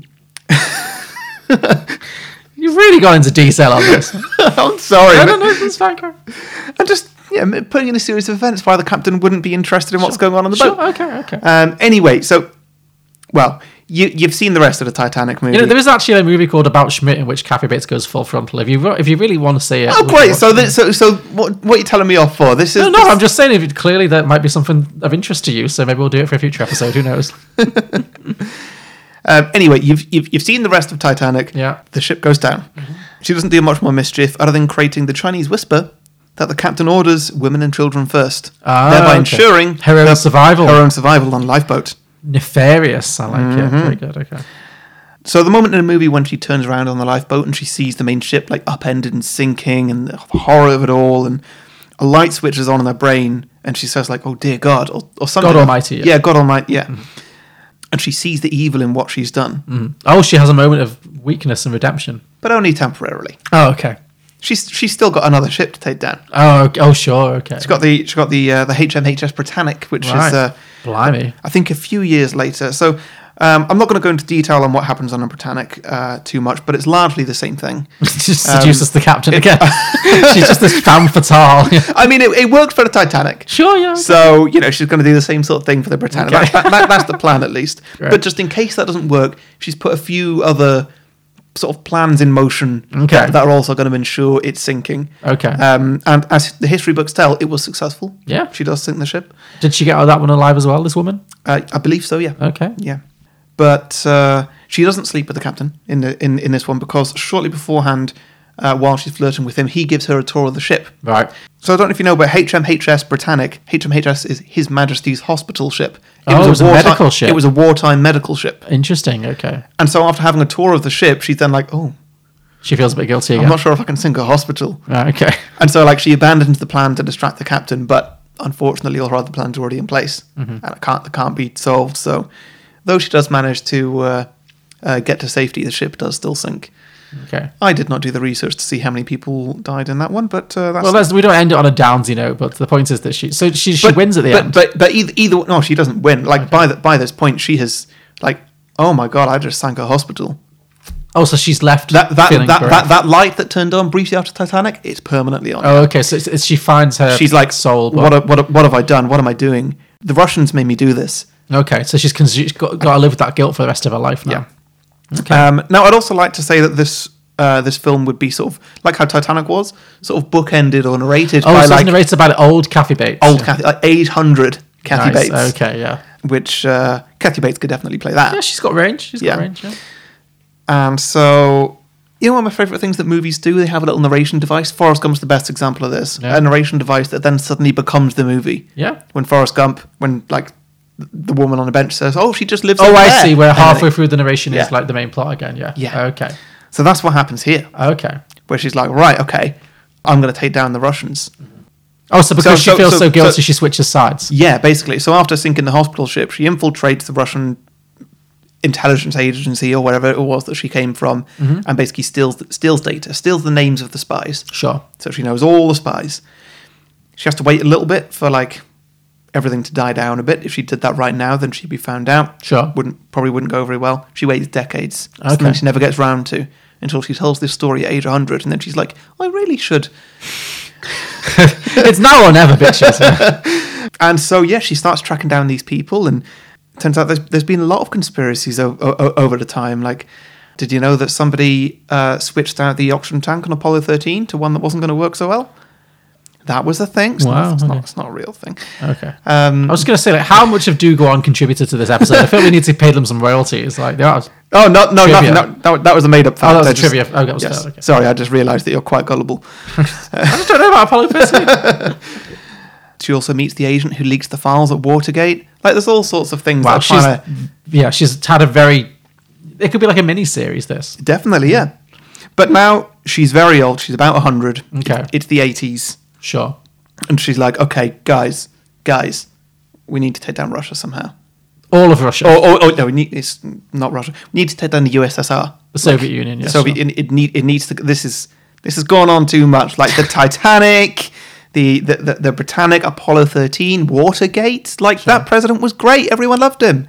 Okay. Um, so she comes up with a plan that's going to destabilize the USSR. okay. And uh, the film closes with her age 100 plus Okay. plenty of other old people, maybe famous actors I do not know, with their Zimmer frames and everything, just slowly walking up to uh, reactor four at Chernobyl. oh my god. And then the film closes. They know how to destabilize a country. So, y- so you're pitching like the bucket list mixed with Chernobyl. I don't, I don't think anyone saw that coming. But Ba- Oh, sure. Basically, yeah. Okay, that was great. But did you say that was one of your two short ideas before you get to your main long? No, that was the main one. that was okay. Good, thank God. Okay. that was great. But I was like, God, you got three. That was like a short one. Like, this episode's already two hours long. So, no, that's very good. I like that. Did Thank you, you. Did you say you have two baby ones as well? Or Uh, yes. So, yeah, I do. Um, so one of them I've called Titanic Junior, Titanic Junior? Okay, interesting. which uh, I don't know if we can make if if we can finish this story off to make it match the title. I don't know.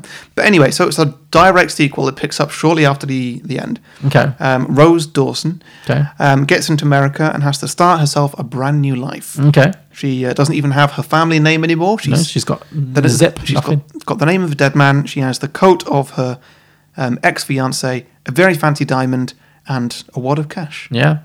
That's all she has. Mm-hmm.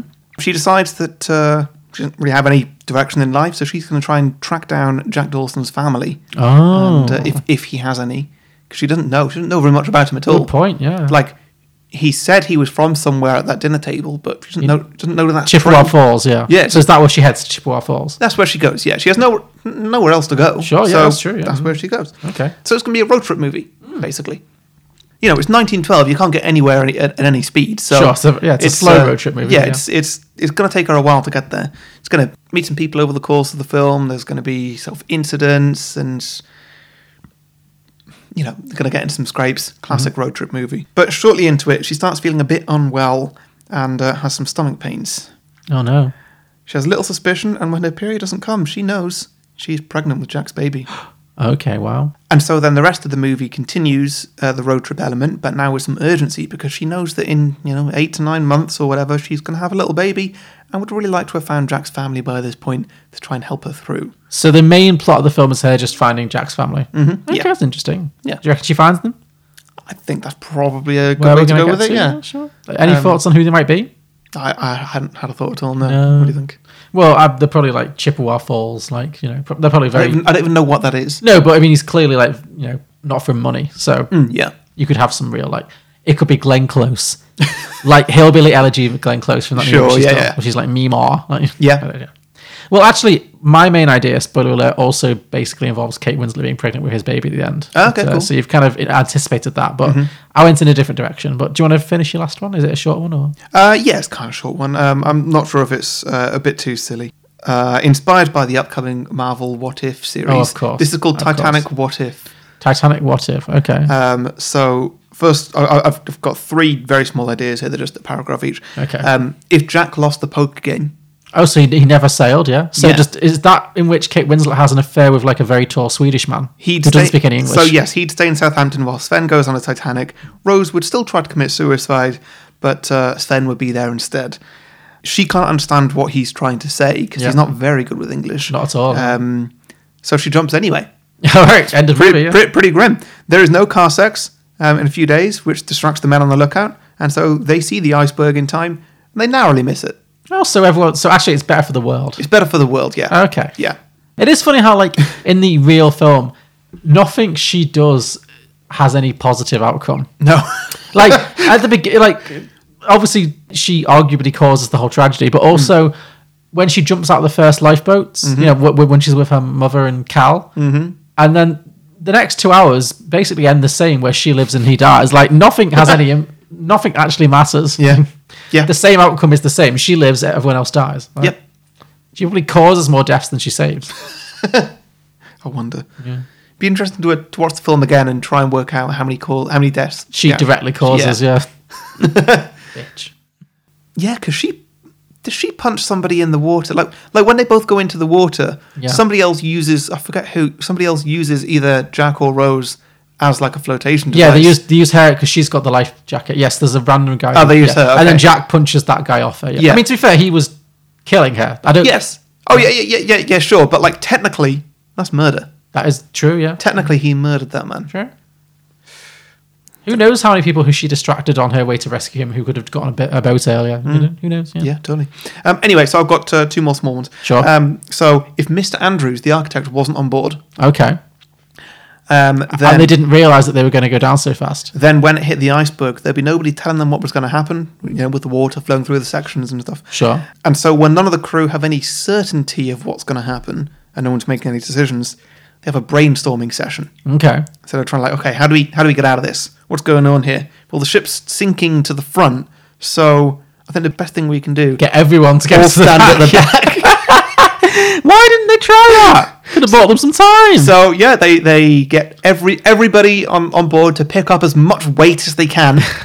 Um, and just go as far back on the ship as possible. and just keep running back and forth and fo- for four hours until the Carpathia arrives. yeah, ba- Great. yeah, yeah, basically, and uh, um, you know the, the ship does still sink, but way slower. yeah. That could have And, bought them some um, time. Yeah, Yeah, it saves everyone's lives. that's amazing. Why did nobody think of that? Just stand at the back. Yes, that's Um, my favorite so far. Okay, so instead of turning left and This is the last one. Yeah. Um, instead of turning left and scraping the side of the iceberg, ripping a hole in five sections of, of the ship, they hit it directly at full speed. Okay, Um, you know, they're trying to slow down, but they're very close, so it's basically full speed. right. But their full speed's only like 20 miles an hour or something. Sure, yeah. Mm-hmm. It's not that fast. I mean, you know, it's a decent speed, but like, In the grand scheme of things, sure. Yeah, um, you know, imagine your car driving in a 20 limit. It's not fast. I cannot imagine that. Yeah, so it's fast enough that it knocks everybody's drinks over. Sure. but you know, not much, not much, not much else. Bit of damage to the front of the ship. Sure. You know, probably breached the first compartment, but you know, we know four compartments, you're good. Yeah. One compartment, absolutely fine. Okay. Unfortunately, though, the intern in radio control, well, he spilt his drink on the radio equipment, Oh no. breaking it permanently. So I mean that means the Carpathia is not even coming. It, yeah. Well, I mean, they're not in such a bad situation because they're not sinking. Okay. But they can't communicate with anybody. So they're just stuck there indefinitely. Yeah, Floating. So the front of their ship is damaged Mm. enough to stop the ship from being str so streamlined, and uh, yeah, with so much water in the front compartment, it slowed down the ship a lot. And also, the ship is now kind of tilting a bit towards the front, so there's no flat surfaces anymore. Oh, sorry. Everything's rolling everywhere. so and- slightly off base. yeah, ev- like, everybody just feels a little bit off. Sure. Like a little bit sort of seasick kind of thing. Yeah. But yeah, so they can't communicate with anyone. They're moving way way too slowly. It takes them three weeks to get back to New York. Oh, dear Well, God. it was supposed to take them three more days. It takes them three weeks. So they're all like really beardy and like sea crazy and Mm-hmm. yeah. cabin fever. When they get there, everyone else had had already assumed that they were dead. Okay. But you know, everybody just looks terrible and they're all really hungry. Mm-hmm. But o- other than that, they're all fine. Apart from the fact that nobody can walk on a flat surface anymore. Oh, they've got permanent sea legs. Oh, that's interesting. Mm-hmm. Yeah. That's gem- that's something that's happened apparently. I've read about Really? that. That's like a, a very rare medical thing where it happened to some woman where she got on a boat like a cruise and got really s- badly seasick and it did Mm-hmm. something to her brain where for the rest of her life, as far as I'm aware, I don't think they ever cured her. Mm. She walked around feeling like the same sensation of being on a boat. She's that nausea Ah. she's had for like 30 years constantly. Wow, that's That's, that's, grim. rough. That is grim, yeah. Yeah. But interesting idea. Yeah. So, cool. I think I like yeah, I think I like you The middle one. That's I think I like evil Kathy Bates, but I also like that one about running up and down the boat very much. So, yeah. the visual of that really tickles me. So yeah, it's very cartoonish. So, Yeah. yeah, very good. Okay, okay. So here's the question: Are any of those ideas better than James Franco and Co. get stoned and cause the whole thing to happen? Let's see. I think that they all are, apart from maybe Junior Titanic or whatever it was I called that. I think I- because I, 'cause I didn't I didn't really flesh that one out. Yeah, I think I agree. Yeah. Yeah, Yeah, I think you've cool. done you've done well there. Okay. Okay. cool. So I've got only one particular one, but I had a couple of small ideas. That I'm not really going to talk about, but some ideas I brainstormed before I got to my final idea was uh, well, actually, there's only one. I thought briefly about this, but I couldn't really flesh it out in an interesting way. Hmm. But I thought like, okay, so Jack and Rose's story is very self-contained, and you know, there's it, he dies, she doesn't. It's the end. What Mm-hmm. can you do? So I thought, but there's so many interesting side characters in this movie. So Mm. I thought, well, what would you do if you had like a like there's an episode of The Simpsons called 22 Short Films About Springfield, which is all like Yeah. two minute vignettes about. Yeah, I watched that recently. This is definitely not 22. No, there's like 12, but like. whatever. but imagine if you did that for the Titanic, where all of the supporting cast had their own little plot lines and arcs and character arcs. I Mm-hmm. thought that could be really interesting. I've not actually gone down and written them all, but I've just thought that'd be a good idea. Yeah. One of the ones I did think about, which could be part of that though, I was really fascinated by um, Fabrizio, Mm-hmm. and I thought, what if Fabrizio wasn't really Italian? What if he was like, because the accent's so cartoonish. What if he was like some guy who was like from Birmingham or something, who was like faking an Italian accent the whole time, and it just got in too deep and he couldn't get out of it, and he had Right, to just okay. keep living the lie. Yeah. And so Yeah. the whole t- he's just he's just done it as a joke or, maybe, or like to, to get some kind of job or to d- maybe. Pull And a he's woman. trying to go to America Yeah, m- maybe because that's the only yeah. place that he'll be able to like start afresh. Yeah, so but he's like co- he's trapped in his own lie. He's like, it's me, Fabrizio, and he's actually like Dave from Birmingham or something. Like, Yeah. That's all I, I just like that idea, but it's all. I've I got. like I like that. Yeah. Yeah. So I had that, but my main idea is um, a bit more fleshed out than that. My main idea is called Titanic 2 Till Death Do Us Part. Oh. It's a very dramatic title, yeah. Mm-hmm. So, and it does have some crossover with your ideas because we pick up with Rose after she lands in New York at the Mm-hmm. end of the original film. I'm going to say we can just digitally de-age Kate Winslet. It's episode 200. d- Don't don't push me. You don't want Saoirse Ronan? Also, it could be Saoirse Ronan in a Kate Winslet wig, whatever. Doesn't Hmm. matter. Yeah, maybe Kate Winslet could now be the old woman remembering it backwards. That's how much time has gone. I don't know. Anyway, she lands. But Kate looks so good. she She, looks great. Yeah, looks 30s. exactly. Why I think she could just play the role herself, just Yeah. slightly Yeah. digitally danger. It's Yeah, fine. yeah, yeah. Doesn't matter. So she lands in New York. She's completely cut off from her former life, obviously, because she's not wanting to stick around with Cal or her mother. Mm-hmm. So she's got no connections whatsoever. She's completely alone. But she does have the heart of the ocean, which we find Oh, yeah. she has in her pocket, of course. But she keeps hold of that. She doesn't sell it because Mm. she knows that any attempt to sell something so famous could expose her. Ah. yeah, there's no way she can sell that and not become exposed for who she really is. Ah, like, yeah. See, see, I thought that she more sort of kept it for like poetic reasons. Well, I also said the other reason was that she, Sentimental yeah, she. It's like a memorial of her. It's all she has, literally, of that one last happy night with Jack when he was drawing her. So for, for a variety of reasons, she ain't selling it. So she keeps hold of that, does nothing with it, hides it. So now she's like trapped alone in New York, uh, and she has to make her own way in the world. So she she takes a job as like a typist or something, like a just a generally you know everyday kind of job. uh, and she moves into an apartment. That I think I think she's in New York, and I'm thinking it's like Rose in New York. So Yeah. she's has, she's got no money. She's got a very low paid job. So she gets into a shared apartment with a colourful cast of broad ethnic stereotypes. You Mm-hmm. know, in, in the spirit of Titanic, because Titanic is nothing if not stereotyped. You know, you've got your stereotypical Irish, Italian, so. Weird Eastern Europeans who you don't know where they're from. They can't Yeah. speak the language. Yeah, but she forms a family with these people. Like, Yeah. she lives with them in New York. She becomes a real New Yorker, so they all help her Yeah. out. Basically, that's the point I'm going for. So she's living with these people, and within a few weeks, she discovers to her shock that she is in fact pregnant. Nice. And like your one, it's definitely Jack's baby because her and Cal never actually did the deed. Nope. So she knows for a fact it's Jack's, and because it's Jack's, and because of all she's been through, she's obviously determined she's going to keep it because she's not going to give up this last link to Jack. So she keeps the baby, but she's also determined to start this new life. She, she's not going to go back to her mother and Cal. She's absolutely fixated on that. So she's determined that despite all of this, because it is 1912, it's not really a time when single mothers really would you know socially acceptable but she's like she's going to do it for herself and so with the help of all her new stereotypical flatmates she's going to make it work and she does and they all work together with her and they help her to raise the baby and it's great so she raises this little boy up to like a toddler maybe he's like five and as he gets older and less dependent on her she starts pursuing a new career in uh, acting in theatre work because I would imagine. Well, I mean, there's the bit in the film, obviously, with the dancing when she is at the Irish party and she gets on her little tippy toes, and that made me think she's probably had a lot of theatrical training. Yeah. and so that could be like a career for her to pursue now that she's out on her own in New York. Yeah. so she starts doing acting classes and auditioning for roles basically Mm-hmm. uh, while supporting herself with more menial jobs We didn't talk about the bit where, um, you know, when they go down to the party in Yeah. Mm-hmm. steerage, and uh, he pulls her up to to go and dance, and she's like, "No, I don't, I don't know this. I can't dance. I don't know the steps." And this I is a full can't- I river can't dance, yeah. yeah, and they both just do a full choreographed river dance. What, what's that about? Uh, Maybe. Well, this is the thing. I'm thinking Where maybe did that she's like a come na- from? Hmm. maybe she's got like a natural dancer's brains. Even though she's not learned those steps, she can improv so well. Yeah, Yeah. So I'm thinking she gets a role in like a musical or something. Like, basically, a few years pass. The son grows up a bit, and she gets a leading role or a very significant role in this big Broadway production, this play. Like, so she, this is a big day for it. She becomes an actress because the reason I've gone with this is that in the original film, the backstory is that Kate Winslet's character, after leaving the Titanic, they actually say, like, oh, she became an actress for a few years. Yeah. And that's kind of the reason that the beardy guy says that she's probably a fake, because it's like, she's an actress. Why, why would you trust her? So I'm kind of leaning into that storyline where she actually does become an actress. Mm-hmm.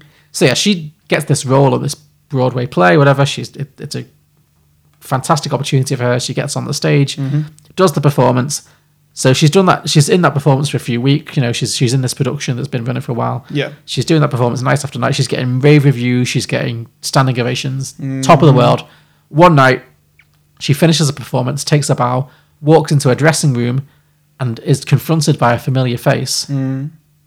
Molly Brown, Oh, Kathy Bates. oh, I thought it was gonna be Jack. It's not. No, no. Jack's dead. I'm not bringing. I brought Jack back from the dead last time I did this. So Yeah. This time, no, he, he's staying dead. So Ah. It's it's it's Molly Brown Ah. because she feels like she, she's rich, she's cultured, she goes Yeah. to the theatre. Yeah. So she's recognised Kate uh, Rose. Sorry. All right, Hmm. right. And she's gone backstage, and she, so she gives her a huge hug, and she's like, "You're a sight for sore eyes. How did you survive all Hmm. this stuff?" You know. And they sit down, and Rose tells her story, and Mm-hmm. uh, Molly Brown listens. And she Molly ta- still knows Rose's mum. Is that gonna come up? well, exactly. Well, that's where I'm going with this. So, Okay. Mm. so Molly Brown asks about Jack, and Rose admits that Jack died on the Titanic, and Mm-hmm. Molly Brown gives her a big hug and you know comforts her and says he was a good boy, all this stuff. She, Yeah. you know, she's she's she's a good old she's a good gal. Yeah, she's a stand-up she is. gal. So yeah, so she said she promises to keep her secret. She's like, I'm not going to tell anyone if you've made this new life for yourself. Mm-hmm. I'm not going to spoil this for you. Sisters have got to look out for each other, whatever you know. I believe her. Yeah, I believe it. She's good. She's good stuff. Mm. But she does say you should, you should talk to your mother. She and she gives her her address and she says, "Look, since your mother came to America, everything that happened, thinking you were dead, she's fallen on very hard times, as she was afraid of happening. Like she's, last I heard, she was working as a cleaning lady, and you should you should go to her. And I'm not going to force you, but I'm just, she gives her the address. Yeah. And she's like, you know, you really should because you only get one mother. So Rose is obviously very, she's in two minds about this. She's not very, she's very hesitant to reconnect with this woman who she still holds a lot of resentment for. You know? But ultimately, she does. She seeks her out. She goes and she finds her. She reconnects with her, Mm-hmm. and she reveals herself to Ruth, her mother Yeah. the Frances Fisher character. Yeah. And Ruth is obviously overcome with emotion when she realizes that her daughter's still alive. That can be a very emotional scene. She's Mm. crying, she's hugging her, you know, it, it's great. Mhm. But uh, it's clear that she's still very, and she has fallen on hard times. She's working as a cleaning lady. She's Mm. not rich anymore because she has no, now that her daughter has been presumed dead for years and there's no marriage, Mhm. she has nothing to, to protect her from the debts. So they've caught up with her. Yeah. And she's like very humbled now. She should have changed her name as well. Well, she'd still have the debt. I don't know. Yeah. She yeah, didn't. Yeah, yeah, yeah, but nobody knew who anybody was. True. Well, she, that's, this is the thing. She's so addicted to money and her good family name that she couldn't possibly give that up. That's Mm. part. That's part of this plot because basically, Right, right. they have this emotional reunion with the mother and daughter. Mhm. But after that emotional reunion's passed, it becomes very obvious that Ruth is still very fixated on money and society and status. She's not Mhm. really changed, and actually, because of all that's happened to her with her losing her money and her losing her daughter for all these years, she's become a little bit delusional since the Titanic disaster, and she's actually a little bit not quite with it anymore. And so when she finds out that Rose has a baby Mhm. or has a young child now, she she's very excited because she's like, well, obviously it's Cal's, and you know, Hmm. so if we can seek Cal out, now now now we'll have to marry you, and then we'll be rich again. Like Yeah, yeah. that's her whole vibe. She's like, well, we can we can finally re-enter society. Mhm. And Rose has to say, look, no, first of all, it's not his baby. It's Mhm. Jack's baby, which the Mhm. mother is not happy about. Yeah. And then she's also like, also, I've left that life behind. I've started a new life for myself, and you need to respect this. This is not the life. That's not the life I want. Mhm. I never want to see Cal again. He was Mhm. a bastard. So no, absolutely not Yeah. happening. That's not going to happen. Yeah. You need to move on from that. That part of my life is over. Mhm. Uh, and so Ruth reluctantly agrees, or so it seems. But however, a few days later, Rose comes back from another performance to her own apartment and finds waiting for her it's Cal. In her apartment. The mother has sold her out. Wow. The mother has gone to Cal and told him everything in exchange for some money or whatever. Like, Mm-hmm. so yeah, he's there and he's What does he waiting care? for. Well, he's obsessed with revenge. Well, he's Ah, yeah, still that- fixated on that- like that- that- that he is the main waited- character. He waited on the Titanic for a long time when clearly he needed to get on a lifeboat. He had multiple Yeah. opportunities. He is fixated on revenge. So he confronts her and he's like, you know, you'll always belong to me. And he's like, where's the heart of the ocean? And she's like, it sank into the ocean. Like he's she's not giving that back to him. That's hers now. Hmm. Yeah, yeah. So she's just like, no, it sank. I don't even know what happened to that. I don't care. And she's like, she tells him like, you have no power over me anymore. Just Yeah. go away. There's nothing that you have for me. You can, you know, Yeah. I might as well still be dead. Just pretend that's the case. But he will not let it go, and he actually kidnaps her son. I'm thinking it turns into like a stalkery kind of thing at this point, like a Ooh. thriller. Oh, Mm. Okay, yeah. So he kidnaps her son. And I, I'm going to fast forward now because I didn't, I don't really, I haven't really written every individual scene. Mhm. But I'm thinking it le- maybe it builds up with him stalking her because he's Mm. still very rich and stuff, and he, he's still like fully obsessed with revenge and stuff. Mhm. And he knows it's not his baby. He knows it's Jack's child. Mhm. But the fact that she had a child with Jack has Does, driv- does, does it, is he got the same little hairstyle? yeah, he's got the little blonde. Yeah, exactly. It's yeah, like he- clearly it's not like yours. he's, he's exactly he he looks exactly like Leo. yeah, it, it's like a little shrunk down CGI Leo. Yeah, Yeah, with a little great. with a little CGI blonde hair. Yeah, great. but the fact that she had a baby. Leo with- gonna do the voice. I mean, it's like a five year old, but sure. yeah. But the fact that she had a baby with Jack just drives Cal to Yeah. full insanity. So at a Yeah. certain point, she he kidnaps the child, and maybe he leaves her a note saying like, "Meet me on the bridge or whatever, s- some dramatic location, the Mm-hmm. Mm. bridge, the mansion, the hill. It doesn't matter. Yeah. Come and meet me on the bridge, or you'll you'll never see your son again." Mhm. And she goes, and there's a whole dramatic thing, and maybe they have like a fight in the rain. I've not Mhm. really scripted this part; it's very Mhm. vague, obviously. Yeah. But what I want to happen basically is a big old like dramatic movie fight where maybe Cal is strangling her or like Mhm. attacking her or holding her over the maybe he's going to push her into the water. It's like you know Someone needs to go underwater. someone needs to go in the water. This is the thing. He's holding her in the water and he's like, if I can't have you, nobody will. He's gonna he's gonna push her over the bridge into like Yeah. the river or whatever. I don't know. yeah, yeah. So she's at this very vulnerable moment where he's fully going to kill her. Just as it's about to happen, from out of nowhere, a whack to the back of his head. Mhm. He's smacked, falls down dead. Mhm. Dead. Dead. yeah, yeah. He's he's, he's been killed. It's Molly Brown. She's tur- for no for no reason. For no reason, She's, just turned up to save the day. at the Guardian last minute. angel. Yeah, guardian angel, and she helps him. Sa- she saves the day, and uh, and her. I, I'm just. I know I've not particularly scripted this very well, but Hmm. I'm think I just really want to get to a point where Kathy Bates and Kate Winslet are burying Billy Zane's body. and they're like, you know what? We'll never speak of this again. But I'm here. I, I got you, girl. I'm here for you. Like, Yep. So they're burying his body. We'll- We'll say he committed suicide because he lost all his money. Like you know, Yeah. because that's the thing she says Yeah, at the end at of the the end, yeah, film. yeah. She's like, "Oh, I heard he put a pistol in his mouth." Yeah. Maybe actually she killed him, But she's not getting, getting get into all that on the boat. That's a whole Yeah, set, yeah, that's a yeah, second that's a- story. that's you a know. new story, yeah, yeah. that could get her incriminated. Yeah. So I just like the idea that Kathy Bates is like she helps her to cover up the murder. She's like, "You're free now. I've saved you. Do what you want." Mm-hmm. Yeah. And she gives her back the heart. Okay, that actually that's what I wanted to happen. I don't know how Kathy Bates got this, but I want Kathy Bates to hit Cal over the head with the heart of the ocean and kill him with that. But It's poetic. It's just a small little diamond, though. It's, a- it's hard though, just like she beats her over the head with it. Like, yeah, I know it's hard, but like, I just I, I like the poetry, the It's hard- poetry of it. okay, sure, but it's hardly weapon shaped. No, yeah, but it just hits the right in the temple. I don't know. But what I'm getting at is- Maybe, maybe she like distracts him with it, just like. Yeah, she comes up behind him and then just like dangles it over his shoulder, and he's like, "What?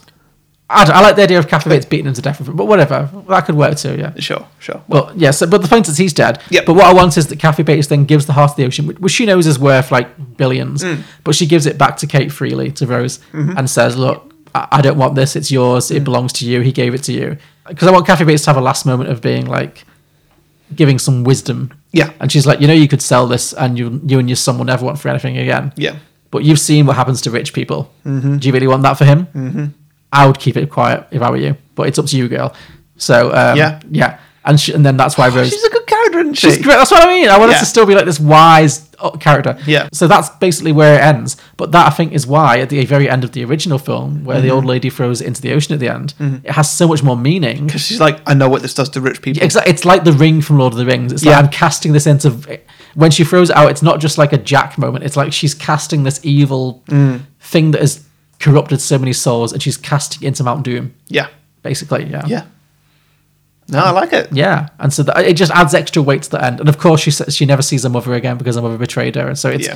when she throws that Her mother got the second chance, and she screwed it up. but that, but that was it. Oh. so that yeah, so when she throws the heart of the ocean, she's not just thinking of Jack. She's thinking of Kathy Bates. She's thinking Mm-hmm. of her mother. She's thinking of Cal. All the people who've allowed this thing to well, not that Kathy Bates was corrupted. She actually was a very good character, but Mm. it's very meaningful for her. And she when she throws it in, it's like let's break the curse. Yeah. the curse of wealth is Yeah. over, and uh, and that's how it ends. nice, So, yeah. nice. What was that? That was Titanic 2 till death do us part because Nice. Cal Yep. obviously can't let go. Very good. So yeah, that was my sequel. I I think my original sequel might have been better. I I I think th- that's still one of the best I've ever done. Where we, the original one, no no, I'm, I mean I'm saying that I'm, be- I'm I know it sounds braggy, but I'm saying Yeah. I'm worse now than I was four years ago. So it's not really a brag, but um. Yeah, and my original idea, I can't remember exactly what it is, but it was something about the ghost of Jack haunting Mm. Kate Winslet through time and her seeing him in the public in the public all the time. And then I Mm-hmm. think she tries to kill herself by throwing herself into the ocean. Go back and listen to it. It's good. It is good. But I yeah, I I feel like I'm okay with this one though. It, it, yeah, it was a story about her letting go. yeah, it was it was that was it, it was her letting go of her trauma, so it Yeah. had a lot of levels. So Yeah. I remember having a lot of twists and turns that maybe got a bit too much, but uh, It did. It was inspired by M. Night Shyamalan. Oh, you watched it. You listened to it the other day, so Yeah. you know. Yeah, great. So, well, what do you think? Which do you think's better? Uh, I think this one's better. Oh, great. Okay. Well, that, that's reassuring. Because this one feels a bit more like that first one. Some of the twists were just a bit out there, and they were like, "Oh, I didn't, I didn't see that coming," and it doesn't fit. Oh, okay. And it was very much like I think there were about four twists in a space of two minutes. Yeah, I did go very twisty. yeah. okay, so I've which, got- which, which is which is fun, but I think that what you've done here is much more of a pitchable idea. oh, nice. Okay, well, i that, that's reassuring. That makes me happier. So Yeah. cool. Oh, that's nice to know. Well, okay, cool. So that was uh, that was Titanic two till death do us part. Yeah. Should we get It's, to listen? it, it's good that this for this one for a sequel you've pitched it around the living characters, Yes. as opposed to holding on to characters who who have deceased. yes, I've let Jack go. Yeah. I've let him go. Yeah, So great. good. Should we get to listener submissions? Yes. So Ira Ray said Thai tunic. Oh, Okay. Thai yeah. tunic. Yeah, yeah, classic, yeah. yeah. Sam Postal said a prequel about the iceberg's life before the boat hit. I'm thinking that's clearly a very Pixar idea about like a li- an iceberg. It's like, what's my purpose? And Yeah. Its purpose is to kill many people. Um, Luke Huft said the story of Brock Lovett, the treasure hunter, the Bill Paxton character. Oh, yeah, yeah. And his search for the Coeur de la Mer, the Heart of the Ocean, Mm. despite the fact that his friend Rose told him that she threw it into the ocean 75 years ago. So, like, maybe he, after the original film, because as far as he's concerned, she never had the Heart of the Ocean, he keeps looking for it. And so Mm. Right, it's yeah, just yeah. a fruitless search for something that he can never find. Yeah, because I guess that like her story is either I've still got it, Which she doesn't reveal. Yeah. So her story Or- is it never. I don't know. Yeah. or it's like, oh no, Billy Zane had it. Yeah, yeah. Her story about the Heart of the Ocean really trails off. She Yeah. really never tells them anything of inter- importance about that. Yeah. So yeah, I don't know. Uh, A- Adam Gramling said, "Avatar six: The Iceberg Cometh." I'm so intrigued by what these Avatar films are going to be about. I know, Why are I there know. five Avatar films coming? We'll find out in three, four years when when the world is normal again. John Eggleton said, "I seem to remember Kate Winslet regards Revolutionary Road as an alternative universe Titanic sequel. Have you seen Revolutionary Road? Nope. It's the film that Leo and Kate reunited on about Ah, Mm. ten years ago.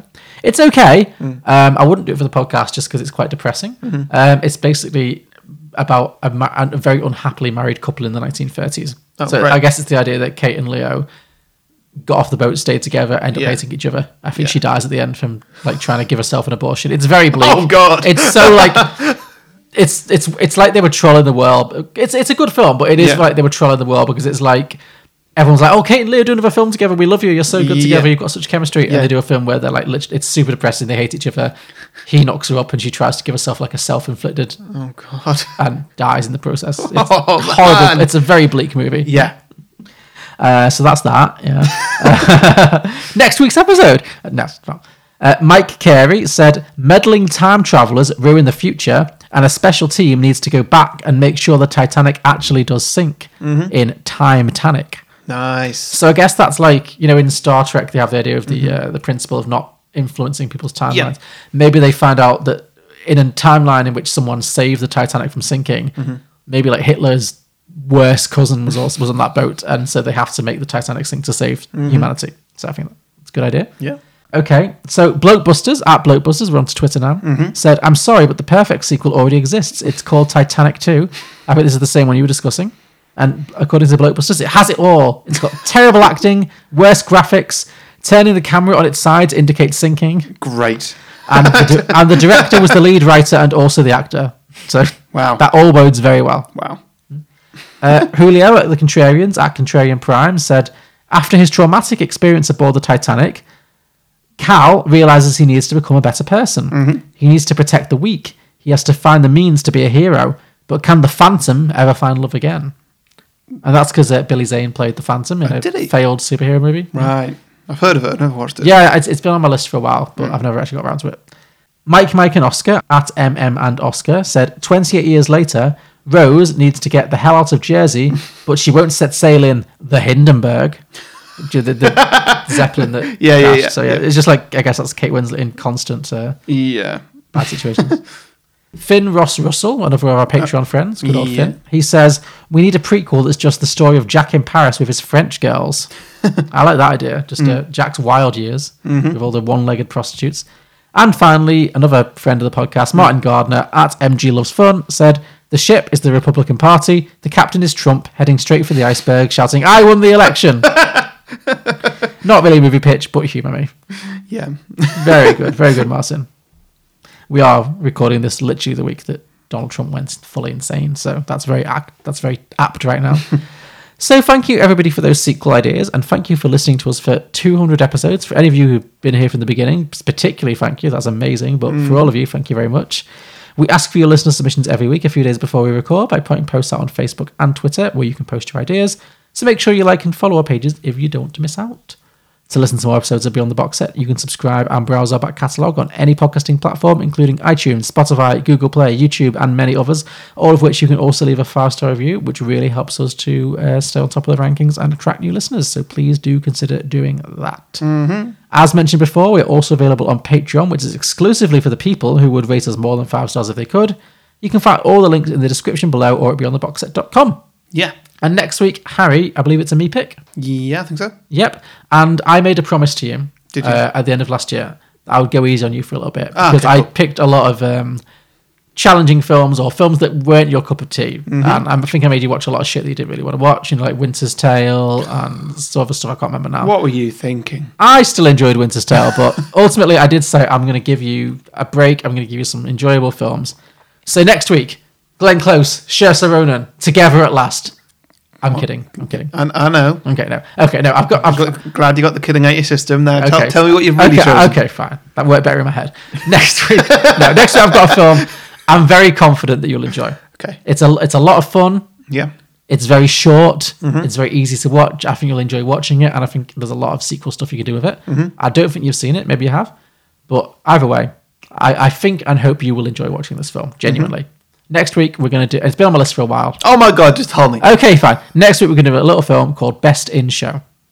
I think I've heard of it. But you've not seen it? No, I don't think Good, so. good. I, I really think and hope you'll enjoy it. If you hate it, I'll be very disappointed. Okay. Mm-hmm. But even if you hate it, it's short, it's fun, it's a comedy. You'll like it. Yeah. I hope. Even if you hate it, you'll like it. But Nice. I'm sure it won't be a whole burden for you. So join us next week, listeners, for a great comedy, Best in Show. Yeah. Well, thanks everybody for listening to 200 episodes. Yes, I'm so And, grateful. uh, yeah. yeah, thank you if you've made it all the way from the start of this episode to the end because we are very nearly before editing. We are very nearly at the length of Titanic. We really did. I, I, was, I was afraid of this. This is going to be a bad week for editing from me, but Yeah, well, that that, that is you that's a, problem. 100% a me problem. Yeah. um, but hey, there's a lot to talk about in this film. we only get to 200 episodes once, so it's fine. Yeah. I thought you only, I thought you were going to say we only get one chance to talk about a film. I was like, of all Well, episodes to that's say that. clearly not true. yeah. Yeah. Cool. Well, thanks everybody for listening. Yes. Thanks for subscribing. And thank um, you, Harry, for 200 episodes of podcasting. Oh, it's thank been you, a John. pleasure. Cheers, Cheers. you non alcoholic beer, you weirdo. it's empty anyway. Yeah. Right. Thanks everybody. Bye.